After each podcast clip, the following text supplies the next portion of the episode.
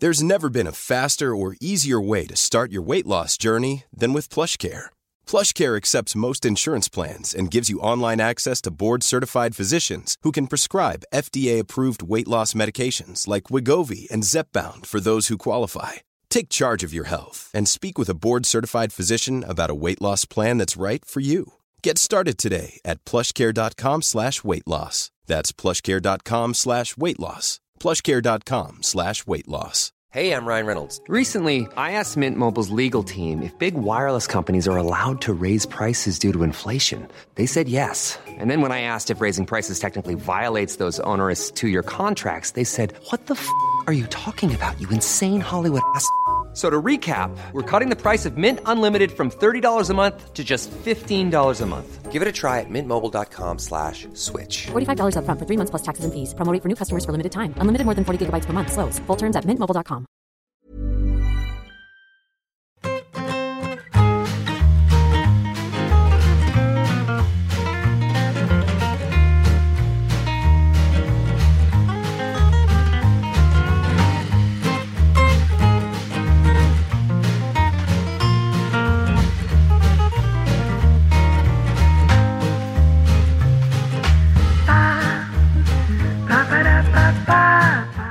que es que aquí hay ciertos miembros de esta tribu que van de intelectuales, de cinéfilos, de classics, con José Luis García, ¿sabes? Toda esta cosa.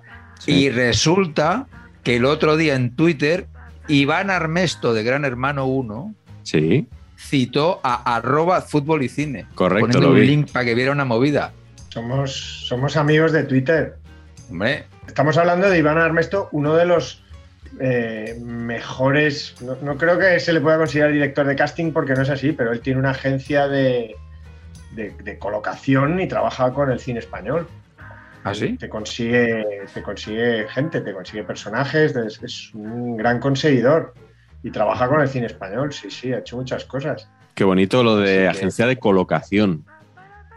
No es que no sé definirlo exactamente, porque no es un director de casting, obviamente, ¿no? Pero, pero yo creo que él está muy metido en producciones y hace cosas, yo creo. Pues a lo mejor de, hay de estas agencias que llevan público, que eh, a lo mejor de extras, de todo tipo de, de ese tipo de cosas. Y luego, ya por paisanaje, que sabéis que es de Gijón, es del Sporting, Mm, y, pues compartimos eso también. Sí, pues yo Pero- estuve, hace una semana estuve hablando un ratito con, con otro ex concursante de Gran Hermano, Patch, que además este sí que le envidias tú porque es tertuliano No, del, progra- del programa en el que tú quieres estar como... Precisamente, precisamente le iba a preguntar a Marañón que si la agencia de colocación me colocaba a mí en la tertulia de es el primer palo, que es mi objetivo final de toda esta Sí. movida. O sea, Pero eso lo vamos a conseguir, pero por la puerta grande. El próximo día que vea a Pepe Herrero por allí se lo puedo comentar. claro, dices, tengo, tengo un training que está deseando. Pero ¿por qué te gusta tanto el primer palo? O sea, ¿por qué porque- desdeñas otras opciones por estar en el primer palo? Pues porque, bueno, como bien sabéis, he tenido ofertas, ¿no? O sea, tirando a cero. Y, y- y bueno, a mí lo que me moviliza es el concepto que un día le oí, le oí a, a Juanma Rodríguez decirle, intentar decirle algo a Paul Tenorio, Paul Tenorio no le dejaba, ya todo el rato, pero Paul Tenorio, Paul Tenorio, pero Paul Tenorio, pero Paul Tenorio, pero Paul Tenorio, Paul Tenorio. Y yo me vi, ¿sabes? Que él decía, pero Pacheco, pero Pacheco, pero por favor, Pacheco. pero-". Y como que me emociona. Entonces, eh, no sé, me gustaría, no sé, igual es un poco absurdo todo, pero me interesaría. De Paul Tenorio de naming, bastante bien, ¿no? Paul Tenorio bastante bien. Bastante. Es la mezcla esta que, que decía Chiqui Palomares en el tercer programa, ¿no? Que es mezcla como de, pues eso, anglosajón y, y muy español, ¿no? El Tenorio. Totalmente. Es apellido de galán con nombre de James Bond, ¿no? Es todo, es perfecto, es muy bonito. Yo al principio lo confundía con Manu Tenorio. Pero ese es más, ese es más cabal, digamos. O sea, ese no, ese no tiene mezcla. Pero, pero no hay ningún nombre británico ni nada ahí en, en Paul Tenor. ¿Cómo que no, Paul? Es, es Paul de Paul, no es Paul de catalán peor. No es Paul Gustems. Todo, todo lo que pase de- baje de, ¿cómo era? José María Blanco White, de la ilustración española. Blanco White, sí, señor. Y se nos ha quedado Carleto ahí un poco. Mi conexión a internet es inestable, dice esto. Bueno. Madre mía. Nuestro líder es inestable. Puf, madre mía. Ah, que yo soy el mía. líder. Yo soy el líder. de esto. Bueno, La gente, la gente se lo cree por lo menos. No, ay, eh, he regalado saber empatar de la libreta. de la libreta. Me descojono con la libreta. Bueno, eh, a mí me gustó mucho cuando sacaron en Zapeando eh, el libro, sabe- regaló Dani Mateo aquí que peinado por el amigo es verdad, invisible, verdad, regaló saber y empatar y frases de fútbol y dijo que yo era el que había hecho la Pitipedia con Piti Hurtado. Madre mía. No, es un ningoneo. Os he contado, os he contado la del otro, ¿no? La del otro os la he contado. La he con- no sé si la he contado aquí. Si la he contado, rebobina No, y, yo creo que no. y corta. Cuenta que yo no la sé. Pues la cosa es que estábamos firmando en la, en la feria del libro, Piti y yo, lo de la Pitipedia, ¿no? Y entonces había una cola, claro, Piti pues muy gente, ¿no? Entonces había, había mucha gente. Entonces Piti firmaba, ¿no? Y yo estaba detrás, también firmaba. Al final soy coautor, ¿no? Pero neto, neto, una señora, eh, antes de que yo estampe la firma, me dice, pero vamos a ver, tú eres el otro, ¿no? Digo, digo, pues sí, efectivamente, señora, soy, soy Igual- el otro. Igual se refería el otro O'Neill, como Jermaine O'Neill, que Andrés Montes le llamaba el otro, El otro, de baloncesto. correcto.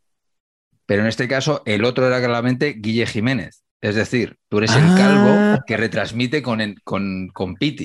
Vale, vale, vale, vale, vale. Claro, vale, claro. Entonces, tú eres el otro. Yo, por supuesto, señora. Y, y le puse eh, no sé qué, no sé cuántitos Guille Jiménez.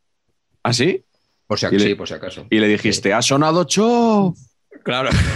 ¿Sabes? Para no, para no, hombre, menuda ilusión tenía la señora con que le firmáramos Piti y el otro, como para decir que yo era Pacheco. Un, don nadie de las letras españolas. Claro. Ahora me estoy, me estoy explicando por qué no nos han llevado a la Feria del Libro a firmar saber y empatar. Claro, es que usurpas identidades. Eres como el estafador Mm. De. Tinder. ¿Lo habéis visto eso? No lo he visto. Sí, yo lo vi el otro día. Es que estas cosas de impostores me, me ¿Y qué gustan tal? bastante. Bueno, es un equipo de investigación, eh, pero bien hecho. O sea, hecho con medios y tal. Y, y bueno, está, está entretenido, pero sabes más o menos, más o menos lo que va a pasar, ¿no? Ya. Te imaginas desde el principio que, hombre, el final tiene su, tiene su gracia también, o sea que bueno. Si tienes ahí hora y media tonta, te lo ves y si no, no, Sí, no seguro, pasa nada. seguro. ¿eh? No pasa nada. Seguro. Hoy vamos a hablar de presuntos impostores, ¿no? Porque a primera vista puede parecer que no son futbolistas. Los, hemos eh, llamado futbolistas que no parecen futbolistas. Porque hoy, Carlos, tú que eres muy de categorizar, vamos a hablar de bajitos, de gordos, de calvos, o sea, todo lo que se sale un poco del canon de futbolero, yo creo que hoy va a estar aquí muy presente, ¿no? Sí, incluso podemos tirar alguna pared con futbolistas que se parecen a otros famosos, incluso, ¿no? Parecidos razonables. actores o personajes. Eso también, yo creo que también nos puede valer, ¿eh? Para, en realidad, para, para demostrar que, que fueron futbolistas por casualidad, que podían haber sido perfectamente cualquier otra cosa, que es la, la teoría más, yo creo, más aceptada por, por- por los que no hemos llegado a jugar en primera división y creemos que podíamos haberlo hecho. Ah, que, que- que iba a decir que estábamos ahí los, estamos ahí los cuatro que no hemos jugado en primera división, pero bueno, uno, uno pensaba que, que podía haberlo hecho. Esa es la diferencia. ¿Qué decía Ramón? No, que, si vamos a hablar de futbolistas calvos, pues se hace obligado mencionar un blog incunable de esa estrella de las letras españolas, que es Antonio De verdad. Moreno, De verdad. Correcto. que tenía, tenía ese nombre. Sí, sí, futbolistas calvos. por futbolistas calvos y como siempre pasa con Antonio, pues acaba hablando de cualquier cosa. Y es algo que está ahí sepultado en el fondo de internet, pues yo de vez en cuando me meto ahí y vuelvo y mola. Sí. Es, es- es puro saber y empatar, ¿no? Lo de empezar a hablar de algo y, y a saber dónde acabas. Y hablar de cualquier otra cosa, claro que sí. Hombre, pero Exactamente. eso será un capítulo específico algún día. Sí, eso iba a decir, eso iba a decir yo, que tiene, claro, tiene hombre, su propio sí. programa. pero- tiene entidad, tiene entidad de, de especial propio. Sí, sí, lo que pasa es que Ramón ha metido ahí muy bien la Mateus Cuña de Antonio Agredano, que ya estuvo con nosotros también en el segundo programa. Y, y bueno, y nos acompaña él. Os voy a presentar un poco a Ramón para los que no le conozcáis, sobre todo porque últimamente se prodiga poco así en el, en el show business este del, del fútbol, en, en los twitters, en los blogs, todo esto. Eh, yo conocí a Ramón hace muchos años porque él era lector de, un blog que hacíamos muy al principio que se llamaba Notas de Fútbol. Y en una de estas crisis cíclicas que teníamos, que dos o tres personas que se habían comprometido a escribir, eh, de repente veían que no podían con el, con el proyecto, pues nos, nos, abandonaban y había que buscar a alguien. Y los comentarios de Ramón, que dejaba con el Nick Kluge, como la ciudad eh, rumana ¿no? de, de Cluj, por ahí, creo que se dice Cluj, eh, donde estaba el CFR Cluje. Eh, no, el CFR Cluj, perdón, me estoy liando, ¿no? CFR Cluj, que jugó la Champions. Eso es, que jugó, sí, jugó la Champions. Eso es uno de los equipos. Ah, pues yo que pensé que podía haber sido a raíz de, de su participación en la Champions, o sea que es anterior tu, apodo. Bueno, pues Ramón le reclutamos inmediatamente, igual que a Borja Barba, por esta vía. Y un año después eh, fue uno de los que fundó Diarios de Fútbol con, bueno, con toda la banda que más o menos ya conocéis, ¿no? De, pues eso, el propio Borja, con Paul Gustens, que estuvo aquí, con Antonio Agredano, Enrique Ballester, con Galder Reguera y con Sergio Cortina. Creo que no me he dejado ninguno, ¿no? He dicho los ocho que más o menos estábamos ahí y que seguimos luego, porque había alguno más como David Arranz que se nos quedó ahí en el camino. Y, bueno, Ramón hace, ya digo, no se prodiga mucho por el mundo de la escritura. Él iba a decir, es un hombre de, de cifras. Bueno, él es matemático, da clase en la universidad en Sevilla, pero es de los hombres más de letras que conozco, porque Ramón es una máquina de leer. O sea, si os acordáis la película Cortocircuito, cuando el robot número 5 cogía un libro que se lo leía en tres segundos. Soy yo, el que tengo pues la en la cabeza. En la Ramón es, es, exactamente igual. O sea, tú le das a Ramón saber empatar y, y, se va al baño y vuelve y ya se lo ha terminado, básicamente, ¿no? Y... No voy a decir cuánto me duró, Miguel, pero os lo podéis imaginar. Pues creo que te duró el, el, día que el que te llegó ya te lo habías leído, ¿no? Por la, por la noche. La primera sí, por ahí, pero sí es que es maravilloso. Bueno, bueno, ya, ya veis que, que, es buen amigo Ramón y, y, es madridista. Él participó en Saber y Empatar precisamente eligiendo al peor jugador de la historia del Real Madrid. Eligió a Faubert. Nada que objetar, ¿no, Patch? Me parece justo y necesario. ¿Tú, tú que has visto más Madrid que yo, ¿tienes alguno de los 80, primeros 80, que se pueda comparar a ese desastre? No hay más pillado, tío. Así a priori, tan desastre creo que no tan desastre creo que no. Había, a, a, a, ver, yo creo que esto va también por, por cómo, cómo, te caigan, ¿no? O sea, por ejemplo, a mí me ponía muy nervioso Isidro, que era un uh -huh. jugador de la cantera del Madrid que era, o sea, sí. era muy poco hábil. ¿Eh? Era muy poco hábil, jugó la leche de tiempo y hubo un tiempo en que no sé a qué entrenador le gustaba mucho y le sacaba siempre y era un desastre, pero no era, no era Fover, que era que era. Luego sí que eh, había muchos fichajes random por aquel entonces. Otro de mis favoritos, Julio. Julio, Julio Suárez. Claro, que era, que era el hermano malo, porque el hermano bueno era Pepe Juan, y no sé por qué nos trajimos al hermano malo que nos daba una pata a un bote, ¿no?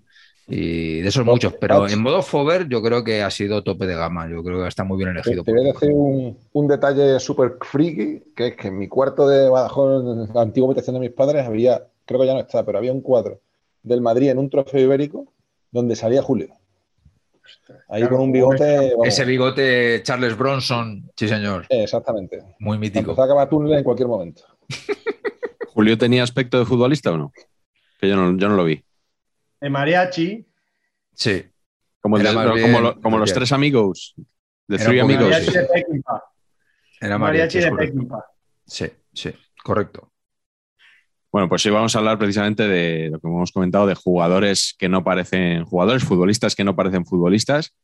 Y hemos preparado cada uno cinco nombres para, para desarrollar.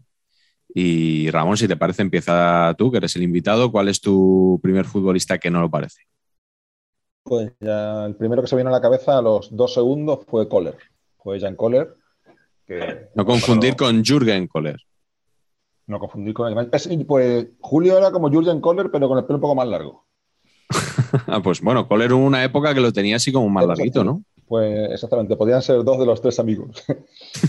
pues Kohler la primera vez que lo vi a mí recuerdo que me causó impresión. Yo creo que fue en las primeras temporadas del Borussia y supongo que todos, ¿no? Tú lo ves y dices, ¿y este, este sí. tío que pinta aquí? O sea, ¿de qué, de dónde se ha escapado? ¿Qué, qué hace este señor que tiene 50 años, que mide dos metros? Que te mira que parece que te va a meter una puñalada y luego lo veía y era un artista y tenía olfato y se subía allí, subía, remataba, pero también tocaba bien el balón. Era un muy buen jugador. pero la pinta que tenía, pues no, era como, como una garza siniestra. ¿Qué- ¿A qué te recordaba? O sea, por el físico, ¿qué, qué podía ser? ¿Qué otra cosa podía Pues ser? yo, yo creo que yo me lo imagino per- perfectamente en, en Prison Break buscándole la, algo en los tatuajes al tío en la espalda. He he hecho una búsqueda en Google, que como sabéis es una fuente de toda solvencia. He puesto estatura Kohler y me sale 202. ¿Puede ser 202, esto? Sí, sí. Sí, sí, sí, Sí, 2-0. sí, sí, sí, sí. sí. Yo me Como gustaba mucho Felipe ficharle- Reyes, ¿no? Más o menos. Claro, 2-0-4. El, eh, a mí me gustaba mucho ficharle en el FIFA. O sea, yo me, me gustaba mucho meter al tío de dos metros a poner balones a la olla y a que rematara este. Era uno, uno francamente divertido. Pero, pero estaba bastante bien para lo alto que era. No era un. En Asturias hay una un palabra. En Asturias hay una palabra que es todo ese tipo de, de- de gente como desgarbada, grandota, que es más grande, de, que se sale un poco de la media y tal. Hay una palabra que me gusta mucho que es maizón. Eh, le llaman maizones. los Maizón. ¿no? La Sí. planta del maíz. Y, pero este estaba bien proporcionado. O sea, era un, era un, un gigante más que un maizón. No, claro. Este. Maizones Sí, sí, ha habido muchos, ¿no? Y Maizón es Peter. Crouch, ¿no? Por ejemplo. Claro, Eso, por, ejemplo. claro, Crouch, neto, neto es Gavino Diego XXL, ¿no? Es esta cosa de zangolotino, ¿no? Claro. Eh, pero, pero Kohler estaba, eh, Kohler era, era muy fuerte, ¿no? Yo tengo la imagen de que era muy fuerte, aparte de Espaldas o sea, anchas, sí, sí, era. tío grande. Grande, pero se movía bien, que es lo Sí. curioso. Sí, pero esto- claro, estos jugadores a veces, como son tan altos, te esperas que sean muy malos y en cuanto que saben tocar el balón y de- devolver un pase en compañero, ya dices, oye, qué bien juega, ¿no? Pero es es más verdad. por la expectativa que porque realmente tenga es mucha, mu- mucho talento, ¿no? Por ejemplo, una, una Eso es. cosa parecida a Kohler, pero que no, que era lo que estás diciendo, Miguel, que parecía malo y realmente era malo, era este del Hércules que le llamaban Mortadelo, el nombre soy incapaz de decirlo. Del- bueno, yo recuerdo a Mirosalievich, el del Cádiz. Ese, ese, ese, que le decían Mortadelo. Sí, este, este no, no recuerdo si era, si era bueno. Pues, No, no, pues no. ya está. ya está, no, no No, era Y le bueno. decían mortadelo por, por el nombre, ¿no?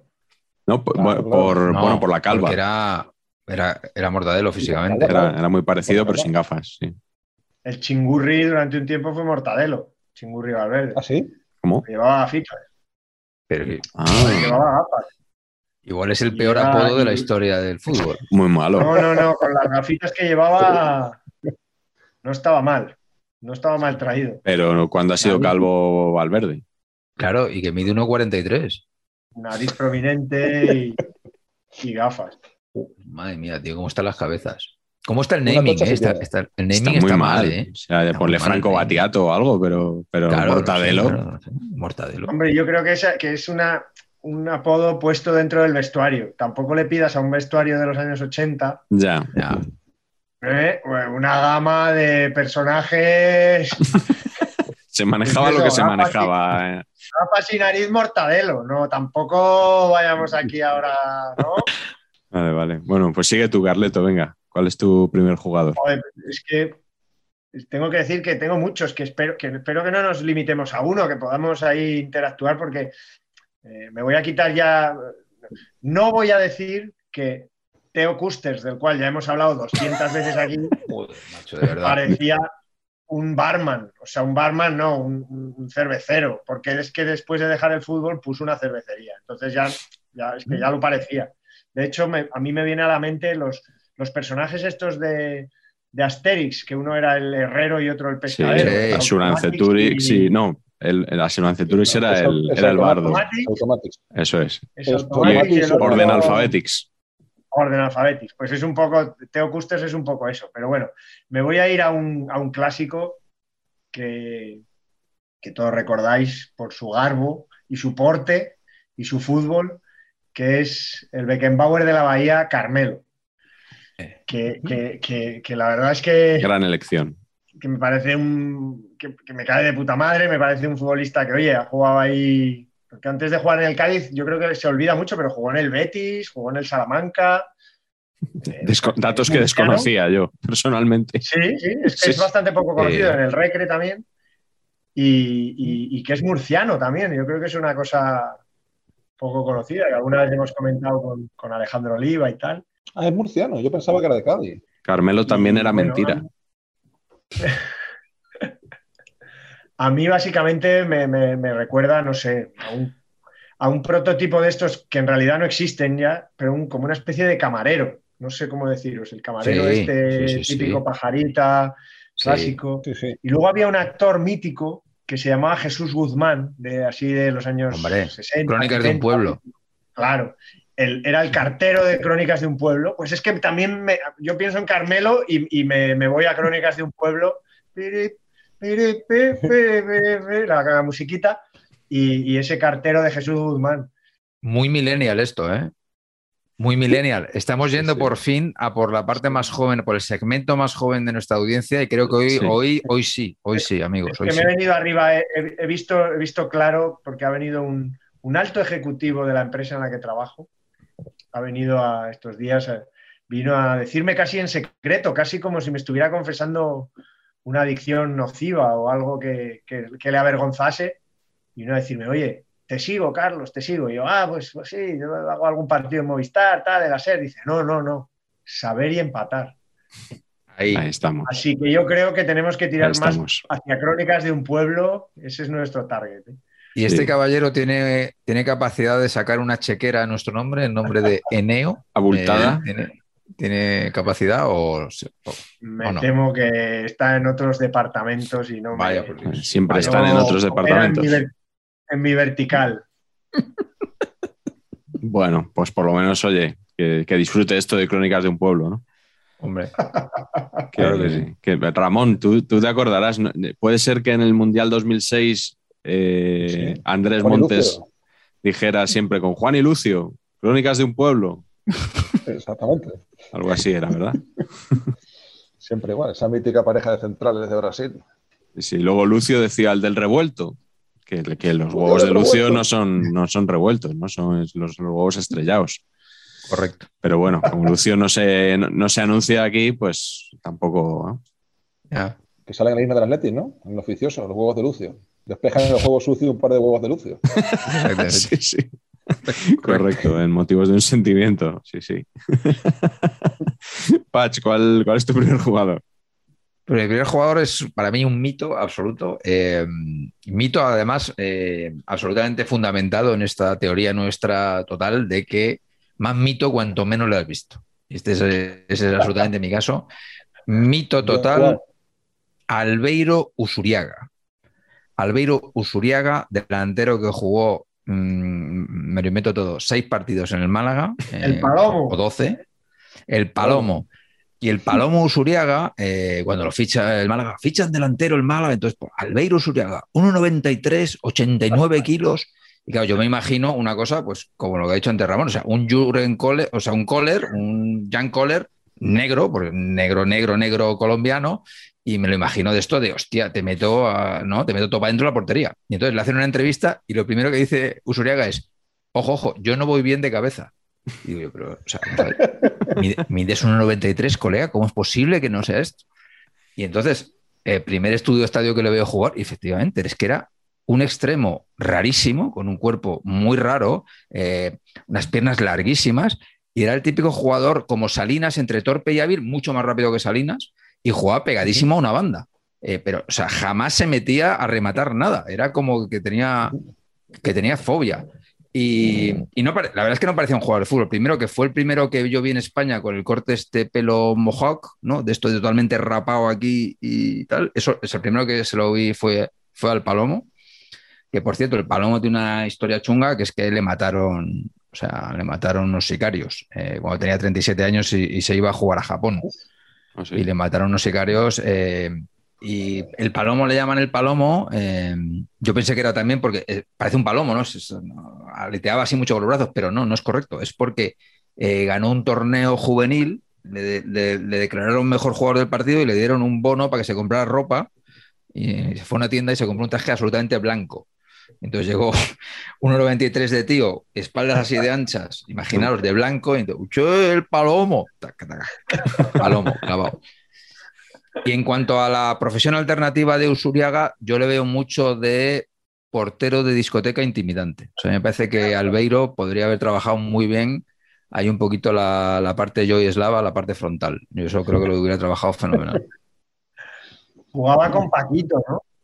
¿Eh? Que era el, Paquito era el bueno en el Málaga, en aquel Málaga. Me gustaba ¿Ah, sí? mucho Paquito.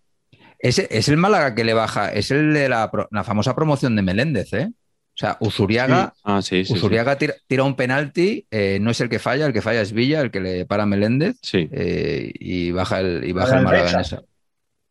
Correcto, Alvesa. Que correcto. por, que por cierto también tenía pinta de otra cosa que no fuera futbolista, un poco central ahí y, y- y ahora tiene una cafetería en Sarriá. Alberto Alvesa. Hombre, central de garantías, ¿eh? buen tipo. Bueno, yo voy a decir un delantero para empezar. Mm, Este tenía pinta de deportista, pero no de futbolista. Y me vais a entender rápidamente por qué, porque es Fabrizio Ravanelli, Hombre, el delantero de El- la Juventus. el Fabricio bueno. El Fabricio bueno, exactamente. Menos mal que ya se cerró el mercado de invierno, porque hemos tenido ahí un- una especie de revival Qué brasas, con el tío, mercado este de, oh, qué pesadez, ¿eh? Qué- pesado. Here, Here we go y todas estas cosas. Eh, Rodrigo el tema es que... también. ¿Cómo?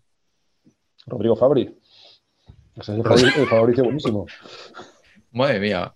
Mira, otro Fover. Aquí Ramón Sí, sí, sí, sí. sacar de repente. Rodrigo, Fa- bueno, Fabri Bueno es el entrenador que hacía el baile hombre, aquel con- hombre, ¿eh? cuando hombre. ascendió el Granada. También, sí. que también era canoso. También, también. Correcto. Es que Rabanelli, eh, claro, no tenía aspecto de jugador porque parecía el entrenador.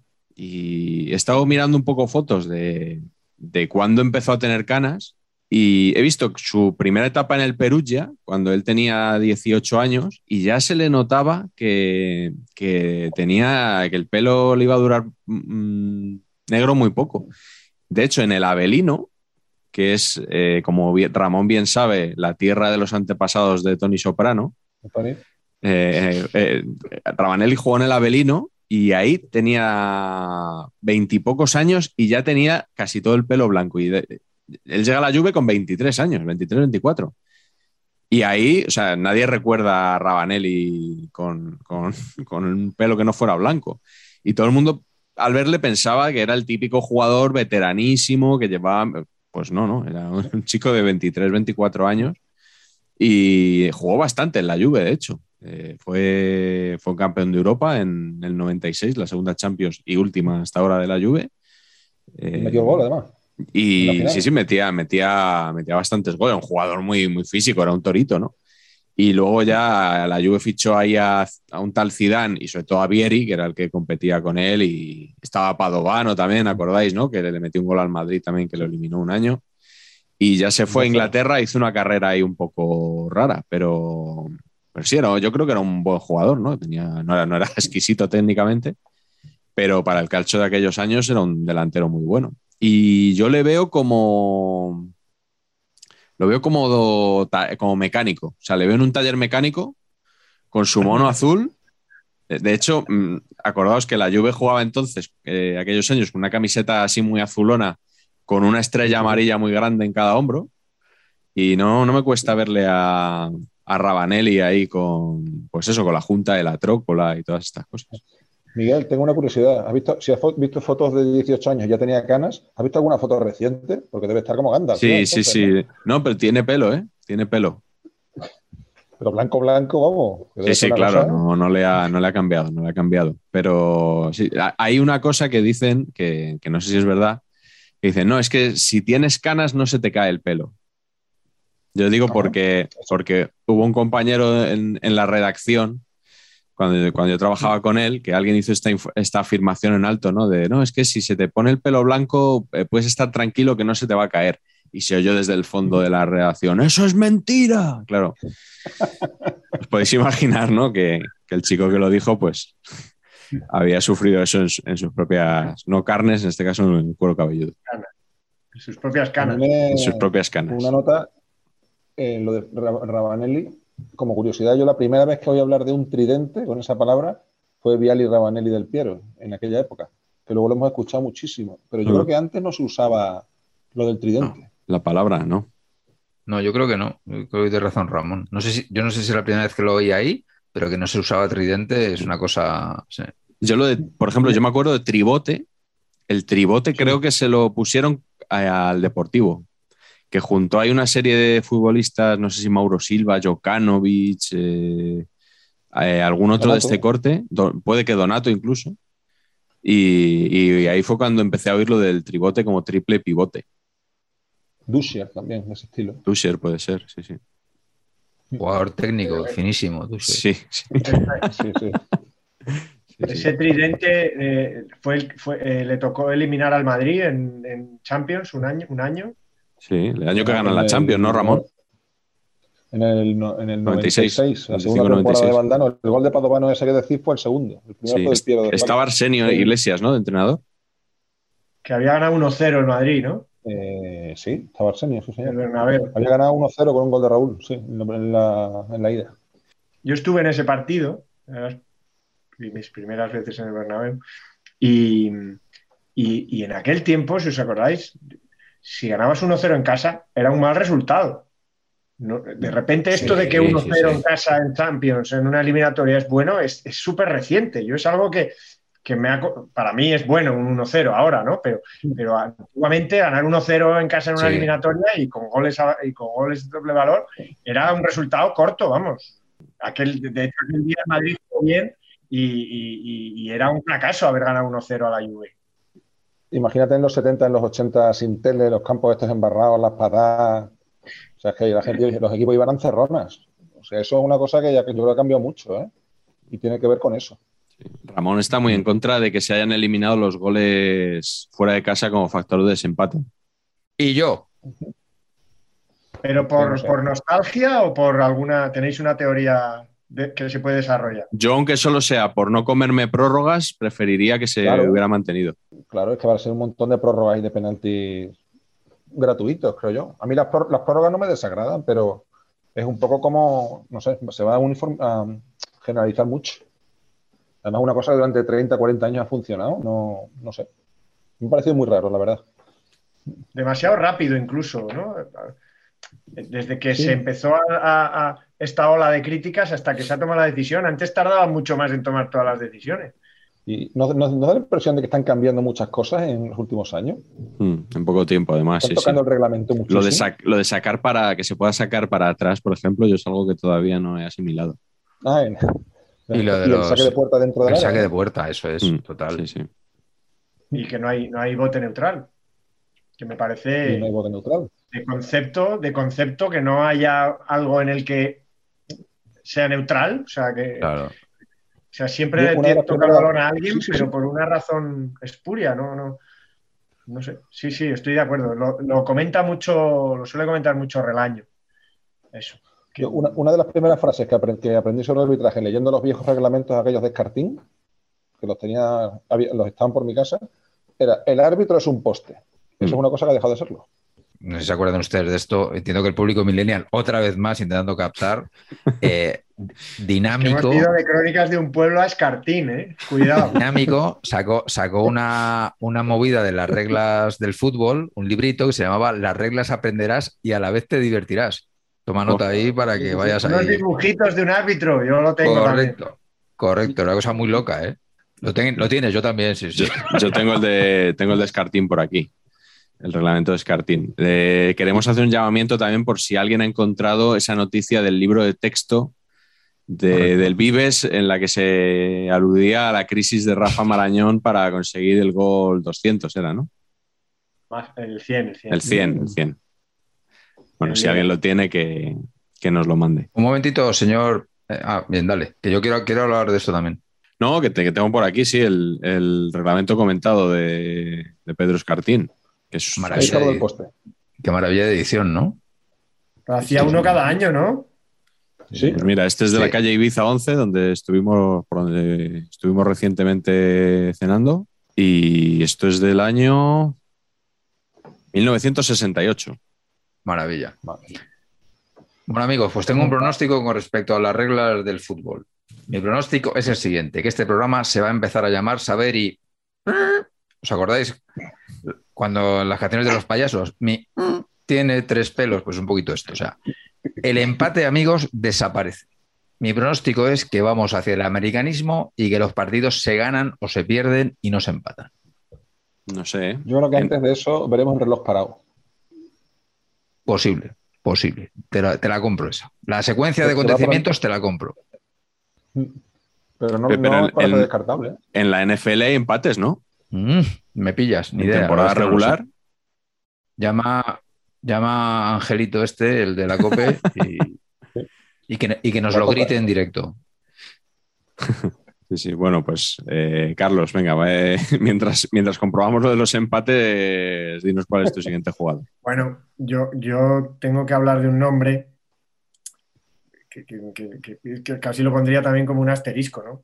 Es que es una persona que parecía lo que era, que es el mítico eh, José Ignacio Garmendia Mendizábal, guardaballas de la Sociedad Deportiva Eibar durante... Bueno, él que hizo el tránsito desde la preferente, desde la regional preferente hasta la segunda división y estuvo pues, casi 20 años de portero titular del, del club. Y este hombre era carnicero y tenía pinta de eso. O sea, vamos a ver, tenía pinta de, de- de tener un colmado también, de tener una tienda. No, quiero decir, no tenía pinta de carnicero en el mal sentido de la palabra, que parece que seas un bruto, no, pero bueno. A Terry Butcher. pinta, pues eso, de tener un delantal y de, y de pasar las mañanas currando como un trabajador que era y el tío ha seguido teniendo su, su- seguía teniendo el negocio familiar de toda la vida, él iba a entrenar por las tardes y por las noches, tenía problemas si alguna vez pues tenían que hacer un viaje entre semana, partidos de copa, todo ese tipo de cosas, ¿no? Que, que eran tan típicas del fútbol nórdico, ¿no? Cuando había una eliminatoria contra un equipo, el Göteborg, me acuerdo del Barça contra el Göteborg, o España jugaba contra la selección de Finlandia, o alguna cosa así, siempre se hacía, pues hay tres carniceros, dos bomberos, un oficinista y tal. Como ahora con la copa. Exacto, Con Pablo Infante ahí en la oficina del banco y todo eso, ¿no? la caja rural. Bueno, pues a Garmendia fiesta. hay que, hay que dedicárselo porque el hombre, vamos, era honesto hasta en eso. Y él sigue teniendo su, estaba buscando, sigue teniendo la carnicería. Le quedan unos años para jubilarse. La tiene en Villabona, que es una- un pueblo cerca de Ibar. Otro futbolista. Sí, el Pero- que re- pero bueno, recordado por hacer porque- pis en el campo. Eso, eso no lo me acordaba. Villabona, ¿no? Hace- no, esa no me acuerdo de eso, tío. Villabona Sí, sí, de la Villa- Real. Villabona el de la Real se alivió en, en, ¿Ah, sí? en un terreno de juego, sí, sí. Yo- Pues Villabona es el que desapareció, ¿no? Que se fue a vivir en una aldea, ¿no? Eh, sin móvil y no sé qué, ¿no? Pues no lo sé. Igual allí, allí lo tiene más fácil para hacer pis en cualquier sitio, ¿no? Efectivamente, La es por eso siempre ha tenido futbolistas curiosos, ¿eh? También estaba Álava, ¿no se llamaba? ¿Cómo se llamaba? Sí, que se retiró muy joven. Que se retiró Álava. súper joven. David Álava.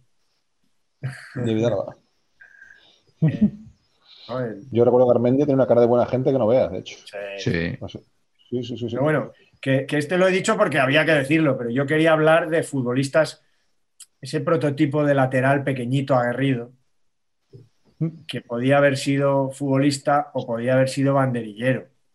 Sin cuello.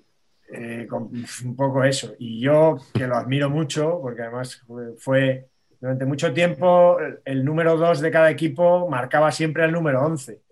Entonces, el gran carrete, el gran carrete, además asturiano de Oviedo, jugador del Oviedo y, y muchos años del Valencia, además súper longevo, jugó muchísimo, pues era el que siempre marcaba, por ejemplo, a Marañón. Entonces, nada, me, me acuerdo mucho de él, pues era un jugador pequeñito, peleón, físico, que iba abajo. Luego ha habido ya la evolución natural de esa posición, que se ha perdido, yo creo, pues se acabó pues en, en Chendo, ¿no? Por ejemplo, en el Madrid. Y, y cosas así, ¿no? Pero Carrete parecía también cualquier cosa, si lo veías fuera de Son, pues no. Ahora, un Carrete comparado con cualquier futbolista de hoy, es que dices, no puede ser, no puede ser que este hombre haya jugado casi 20 años en primera división y además bien. Porque llegó a ser Tenía fama de leñero, Carrete, ¿no? Tenía Dime. fama de. Muy Sí, duro, sí, sí. Carrete pegar, tenía fama de leña. Sí, sí, sí, Yo es que no lo he visto por, por edad, pero he leído sobre él y. Áspero, áspero. Sí, sí, sí, rascaba mucho. Sí, sí. y protestón y personalidad y eso. Y banderillas si hacía falta. Así que Eh, es muy curioso lo que dices, Carlos, porque yo creo que los laterales son un poco que no hay término medio. O hay el prototipo ese que tú estás diciendo, así un poco contrahecho, así bajito, cargado, o bien el tío espigado, estilizado, el tipo Cafú, digamos. Sí. Es que yo creo que, Lo que era Christian Figue, por ejemplo. se está perdiendo el lateral pequeño. Yo creo que, que los Chapi, incluso la evolución en Ochendo y los Chapi Ferrer y Sergi Bayuan, ¿no? Yo creo que eso está destinado a Mira. Carvajal, ¿no? El propio Alves. Son más bien de ese estilo. Sí. Ya Alves ya son más finos, son más, no sé, estilizados. Sí, claro. Yo creo que, que hubo un tiempo en el que eh, daba igual central que lateral. Hubo también en esa época, pues, sobre todo por Italia, ¿no? En Italia, que nunca les gustó mucho que los laterales subieran mucho, sino que defendieran. Empezaron a poner centrales de laterales. Maldini, por supuesto, que ha jugado bien de todo lo que le pusieras. Y, y yo creo que ahí se empezó a perder los laterales pequeños. ¿no?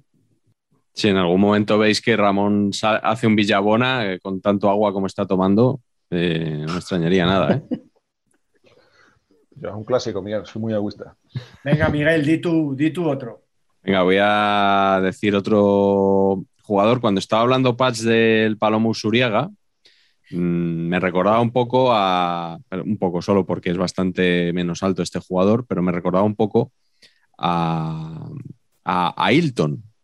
Eh, Ramón, seguro, como buen seguidor de la Bundesliga aquellas temporadas, recordará este delantero brasileño que, que tuvo una carrera un poco rara porque llegó a Europa ya con 25 años, una cosa así. Eh, llegó además vía México, una cosa un poco rara. Llegó ahí al Werder Bremen, estuvo. De hecho, el Werder Bremen es el único equipo fuera de Brasil en el que jugó más de una temporada. Entonces duraba una temporada, una temporada, una temporada.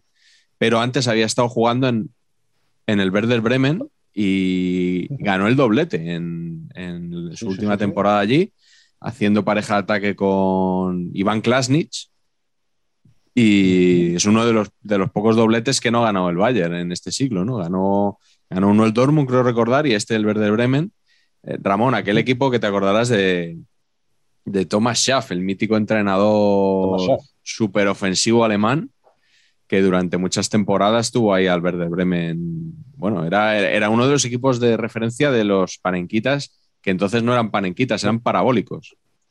Correcto. Yo el, el Werder Bremen era uno de los equipos que he visto jugar más a lo loco en mi vida. O sea, atacar, atacaban, se subían siete, Sí, sí. eh, dejaban atrás todo el espacio, sus partidos acababan 5-3, 6-4. Sobre una época era delicioso verlos, pero yo no sé si para sus propios aficionados Sí, lo disfrutarían o no. claro. Y Ailton es que era un jugador que estaba gordo. O sea, no, no es de decir, bueno, es que no estaba en su peso, no, no, es que est- estaba realmente gordo. Y claro, para jugar con ese físico tenías que tener mucho talento. Y la verdad que lo tenía, ¿eh? No, no hizo una. no- creo que no tiene. mu- es un jugador que no es muy conocido, pero que era la estrella de este equipo que ganó la Liga Alemana, ¿no? Era de este que le veías y decías, mira el gordito este, mm, qué mérito tiene jugar con, con ese físico, ¿no? Y luego lo fichó el Salke y bueno, ya, pues eso, lo que digo, ya ahí no, no hizo nada, ¿no? Pero, pero esa temporada de. Ailton, quien, quien pueda que busque los, los highlights en YouTube, que se lo va, va a pasar un buen rato, ¿eh? Te diré, Miguel, Miguel, que, y, y puede ser una categoría, puedo lanzar la propuesta para, para otro programa, que es uno de esos futbolistas que durante tres o cuatro jornadas fue el mejor jugador del mundo.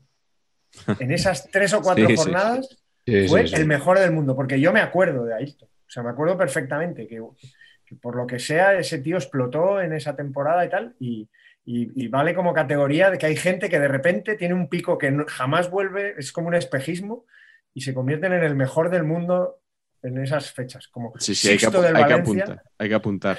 Sixto del Valencia. Fue el mejor jugador del mundo. Pacheco se acordará que metió siete goles en tres jornadas y, y también fue el mejor del mundo en ese, en ese pico. Dos, tengo que decir dos cosas. Una, yo creo que Ail- Ailton duró un poquito más. Fueron como dos o tres años muy buenos. Y luego, Sí, no, el, último es que mete casi 20-30 goles, que fue lo extraordinario, pero es verdad que Eso. tuvo algún año muy bueno también, sí. Y luego es lo que dice que desapareció. Y si os gusta Sixto, a ver si os busco la referencia. Hay un cuento corto que leí hace poco, que Sixto era el protagonista, que es una auténtica maravilla. A ver si os lo encuentro. Ostras, qué bueno. Es una especie una medio, supongo, medio realidad, medio ficción, una, pues una realidad ficcionada alrededor del, del futbolista. Pero Ya no es el de Searching for Sugarman, ¿no? No, Es otro Sixto. No. De hecho, de hecho este, este, este en concreto se parece, parecía un cantante de Spandau Ballet, para que os hagáis una idea del concepto, un poquito de esta cosa. Por cierto, oye, ahora yo creo que en este programa vamos a hablar un poquito de los jugadores fondones, ¿no? Igual Sí. sería interesante eh, para, para calibrarlos, establecer una medida, ¿no? Quiero decir, potencia, Julios, mm, esta cosa, ¿no? Yo propongo eh, el Edén como medida de gordito. O sea, pensando Eh, por lo ejemplo, mismo, lo mismo. Ayrton sería, pues yo diría tres Edén, por ejemplo. Te- Tendría tres Edenes. Eh, ¿No? ¿Os parece que podemos eh, Sí, trabajar esto y así nos situamos todos? ese sería el canon, un ¿no? portero, un portero inglés de 10 o 12 denes, ¿no? Sí, sí, Sí, no, no sí, recuerdo, sí, sí. muy mítico, sí, sí. Sí, Pondremos, sí, sí, sí. Lo pondremos en pantalla para... Bueno, Sa- no, sé si, Eh, no sé si te refieres a los este, pero años South, 20, ¿no? De los años 10 o 20. ¿no? No, Neville Southall no. Sí, no, Southall, Southall tuvo, Southall al final de su carrera era ocho Edenes a gusto, ¿eh? Si no, Southall, yo, yo busqué hace poco una foto de Southall para un programa que al final no hablé de él y efectivamente era Varios Edenes. sí, sí. varios edenes, sí, sí, sí, sí. Carleto, yo estaba pensando en lo que tú has dicho, de los años 20-30. Pues no Pach, recuerdo el nombre. sigue tú, lo, lo pondremos en, en pantalla y los que nos sigan en podcast, pues se lo perderán. Bueno, pues como no monetizamos, que les estamos regalando Claro. el programa, que no se quejen. Ahí está. Pues eh, yo lo digo y luego me desdigo inmediatamente.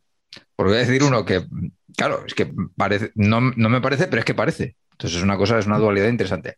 Que es Javier Bellido, central historiquísimo del Compostela, y que no parece un futbolista, pero parece un central, amigos. Con lo cual habría que pensar, ¿son los centrales futbolistas? Buenísimo. Y quizás sea un tema para, para abundar con más tiempo, ¿no? Bueno, primero tenemos que despejar lo de los porteros, si son Correcto. futbolistas o no. Claro, claro, es que es todo se nos complica. ¿eh? Al final, ninguna posición va a ser futbolista. Ojo, Los laterales derechos ya dijimos que no. que no. Claro. Quedan los porteros y luego iremos a por los centrales. Estaba pensando, cuando has dicho lo, lo del a Bellido, me he acordado de Bellido Tocornal. ¿Cómo se llamaba el lateral que tenía el, el Compostela que no quisiera ir a la selección? Nacho, Que era de esa misma época. Nacho. Nacho, Nacho. Nacho. Exacto. Y era una línea de cinco, pero se me han olvidado. Ya- el otro día los dijo Carleto, los tres, Tocornal, Bellido. Los tres centrales. ¿No os acordáis ahora? Si lo dijisteis el otro día alguno. Sí, sí. No. Pues esto, entonces, eh, Bellido, eh, a mí, lo que digo, o sea, me parece un. mm, Tiene pinta de central, y, y- y- pero sobre todo tiene pinta, yo creo, de su profesión alternativa, que es claramente un boxeador. O sea, mm, Bellido tenía cara de boxeador y por tanto, gran central solo por la cara, solo físicamente, ¿no? Eh, he estado investigando, porque como sabéis, aquí vengo súper preparado a estos programas, de hecho estoy mirando ahora mismo en directo, y resulta que con el peso de Bellido sería un peso semipesado. Y fijaros que, que es el mérito que tengo, porque lo estoy diciendo sin llamar a Jaime Ugarte ni nada, sino que simplemente me estoy enterando yo por mis propios medios. ¿eh? Y yo le veo más ahí que en el fútbol, porque, hombre, Bellido, o sea, quiero decir, era un central de primera división de aquellos tiempos, pero tampoco que fuera una cosa extraordinaria, ¿no? Salvo mejor opinión de sus señorías. Varios años, bien, ¿no? Muchos, muchos años. En el Compostela, muchos. Sí. Aquel Compostela fue subcampeón de invierno, recordar. Sí, El año del doblete del Atleti. sí, sí. Luego se cayeron un poquito, pero fue un temporadón. Y además jugaban muy bien al fútbol. Muy, muy bien. Con Fernando Vázquez, de entrenador. Sí. Ramón, Luis sigue tú. Pues yo otro que había pensado, que se me vino muy rápido, porque es una imagen completamente antifutbolística, es más bien casi como una lamparita de noche, es el Onésimo. Hombre, On- Onésimo es un futbolista que, que yo es que la- aprendí, o sea, la primera vez que oí hablar de él, que yo era pequeño, se pone de pie, Pach. eh, yo pensaba que era, hablaron de Onésimo, yo pensaba que era un ordinal, era algo así como centésimo o El, el- el onésimo O- o- o regateador onésimo. del fútbol el español. onésimo regateador, una, cosa así. La canción del Puma. Viva la numeración. Qué bueno, macho. además, la primera vez que escuché hablar de él fue estando en el vivero viendo un partido del Badajoz y salió en el salió al campo y estaba escuchando por la radio hablaron de este Onésimo y, y pensé eso y luego lo vi y bueno era una maravilla esta especie en extinción no regateador puro que se iba hasta de su sombra que salía de parado que es una cosa que ya prácticamente no se ve salía de parado con una arrancada brutal, lo que pasa es que luego la jugada acababa como acababa. Pero le dio para jugar en el Barça, le dio para tener una carrera ahí, le dio para que estemos aquí hablando de él y todos nos acordamos muy bien de Onésimo. Mm. Era una rara avis y ahora lo seguirían más todavía, ¿no? Un prototipo de futbolista, o sea, ¿no? Ahora tú Exacto. dices un onésimo, ¿no? Sí. Exactamente. Se ha, co- se ha convertido Eso como en un lo- tópico. lograr eso es, es increíble. Yo, yo recuerdo un titular en marca, un, cuadradito en la portada con una expresión que se ha perdido mucho y ponía Onésimo armó el taco. Es verdad. Era muy de, es- era muy de eso. Sí, No, sí, era- sí. Yo lo que me, da, me da mucha pena Onésimo que no haya sido internacional. Y honestamente no lo entiendo, ¿eh? O sea, más allá de la gracia y tal, a mí Onésimo me parece el típico jugador que lo sacas en un partido que hay que desatascar y oye, pasan cosas. O sea, no, no sé si hacía la portería correcta, igual va a hacer en otro sentido, pero, pero pasan cosas. Me flipa que no haya sido internacional Onésimo. La semana pasada fue San Onésimo y nos pidieron por Twitter que habláramos, que dedicáramos un programa a jugadores de este perfil. Y bueno, de momento hemos- le, le hemos mencionado hoy y, como decía uno por ahí también, de Special One. Correcto. Después, Mi amigo Álvaro Cabrera fue el que lo sugirió. Correcto. Eh, Por cierto, su, su coincidencia con el mágico, ¿no? Coincidió con el mágico González, ¿no? Sí. En Valladolid. Creo que en Cádiz. Es que, claro, no ¿no? en En Cádiz. Cádiz. Recuerdo Valladolid, Rayo y, y Barça. Pues no lo recordaba en el Cádiz. Sí, sí. Yo tengo un, un proto recuerdo de Onésimo, que igual lo he contado ya, ¿eh? porque aquí nos repetimos. Yo creo que estamos teniendo a repetirnos, ya os lo aviso. Eh, hay que cerrar el programa. Podría ser. Es que eh, Solozábal, que como ya he contado 45 veces, iba a mi clase en, en, en BUP, vino un día, un lunes, y me dijo, tío, he he jugado contra uno del Valladolid que nos ha vuelto locos. Y era juvenil de división de honor y se había enfrentado a Onésimo. Y entonces, entonces yo apunté el nombre Onésimo y estaba súper pendiente de todo lo que hacía. Y efectivamente a mí me parecía un jugadorazo. Era su- soy súper fan de Onésimo. De mis Por jugadores favoritos otro- ever. Otro toque para, para Millennials, lo que decía Patch, que has dicho solo Zabal, tú dices solo Zabal y yo el primero que pienso es en un triple. Sí, de hecho, a mí Pacho una vez me dijo que, que él tenía una idea para hacer un libro y tal, y me dijo, soy amigo de Solozábal. Y como yo a él le encasillaba más en el baloncesto que en el fútbol, al principio pensé que se refería a Nacho Solozábal. Pero claro, por la edad, Patch entiende que, que igual te asigné mentalmente a ese jugador y no a Roberto. Muchas gracias, Miguel.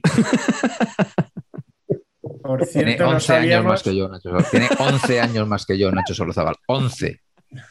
no sabíamos, Patch, que, que tu amigo Roberto, o sea, que tu amigo Roberto Solozábal iba a acabar eh, en Ahí te veo. En Maisabel. Con, con- con Daniel Guzmán, porque Luis Tosar con peluca es que es clavado, macho. Le han puesto una Muy peluca bien. en la peli de Dani Guzmán, la nueva próxima peli de Dani Guzmán, que se estrenará en abril. Le han puesto una película así con, con, flequi- con, con- con raya, ¿no? Raya clásica y tal.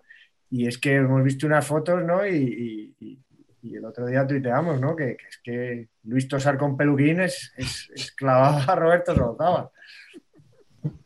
No sé si le habrá parecido bien o mal que lo le enlazaste, ¿no? O no sé si mirará mucho el Twitter. No mira mucho y tampoco me ha contestado, la verdad. O sea, que vete tú a saber, ¿eh? Igual nos bloquea. Bueno, voy a seguir, voy a seguir yo porque habéis mencionado al Compostela y mi siguiente jugador, aunque todo el mundo lo asocia fundamentalmente al Logroñés, jugó también en el Compostela. Y estoy hablando, por supuesto, del mítico Agustín Abadía, Tato Abadía, que mucha gente nos reclamó. ¿Cómo no habéis hablado de él? El programa que hicimos de los bigotes. Y bueno, pues probablemente porque con tanto bigote, pues hay para, para dar y tomar, como suele decir, pero yo creo que hoy teníamos que traer aquí a Tato Abadía. Mm, Me gustó mucho lo que sacó nuestro amigo de Renaldiños un día en su cuenta de Twitter. Eran dos fotografías, una de Tom Cruise y otra de, de Abadía. En una ponía Tom Cruise con 55 años rodando no sé qué entrega de Misión Imposible y Tato Abadía con 27 años en el momento de fichar por el Atlético de Madrid. Y el de 27 parece el padre del de 55. O sea, esa es la, la gracia que tenía, que me hizo recordar también a lo de que Eduardo Inda es cuatro años más joven que Brad Pitt. Es, algo.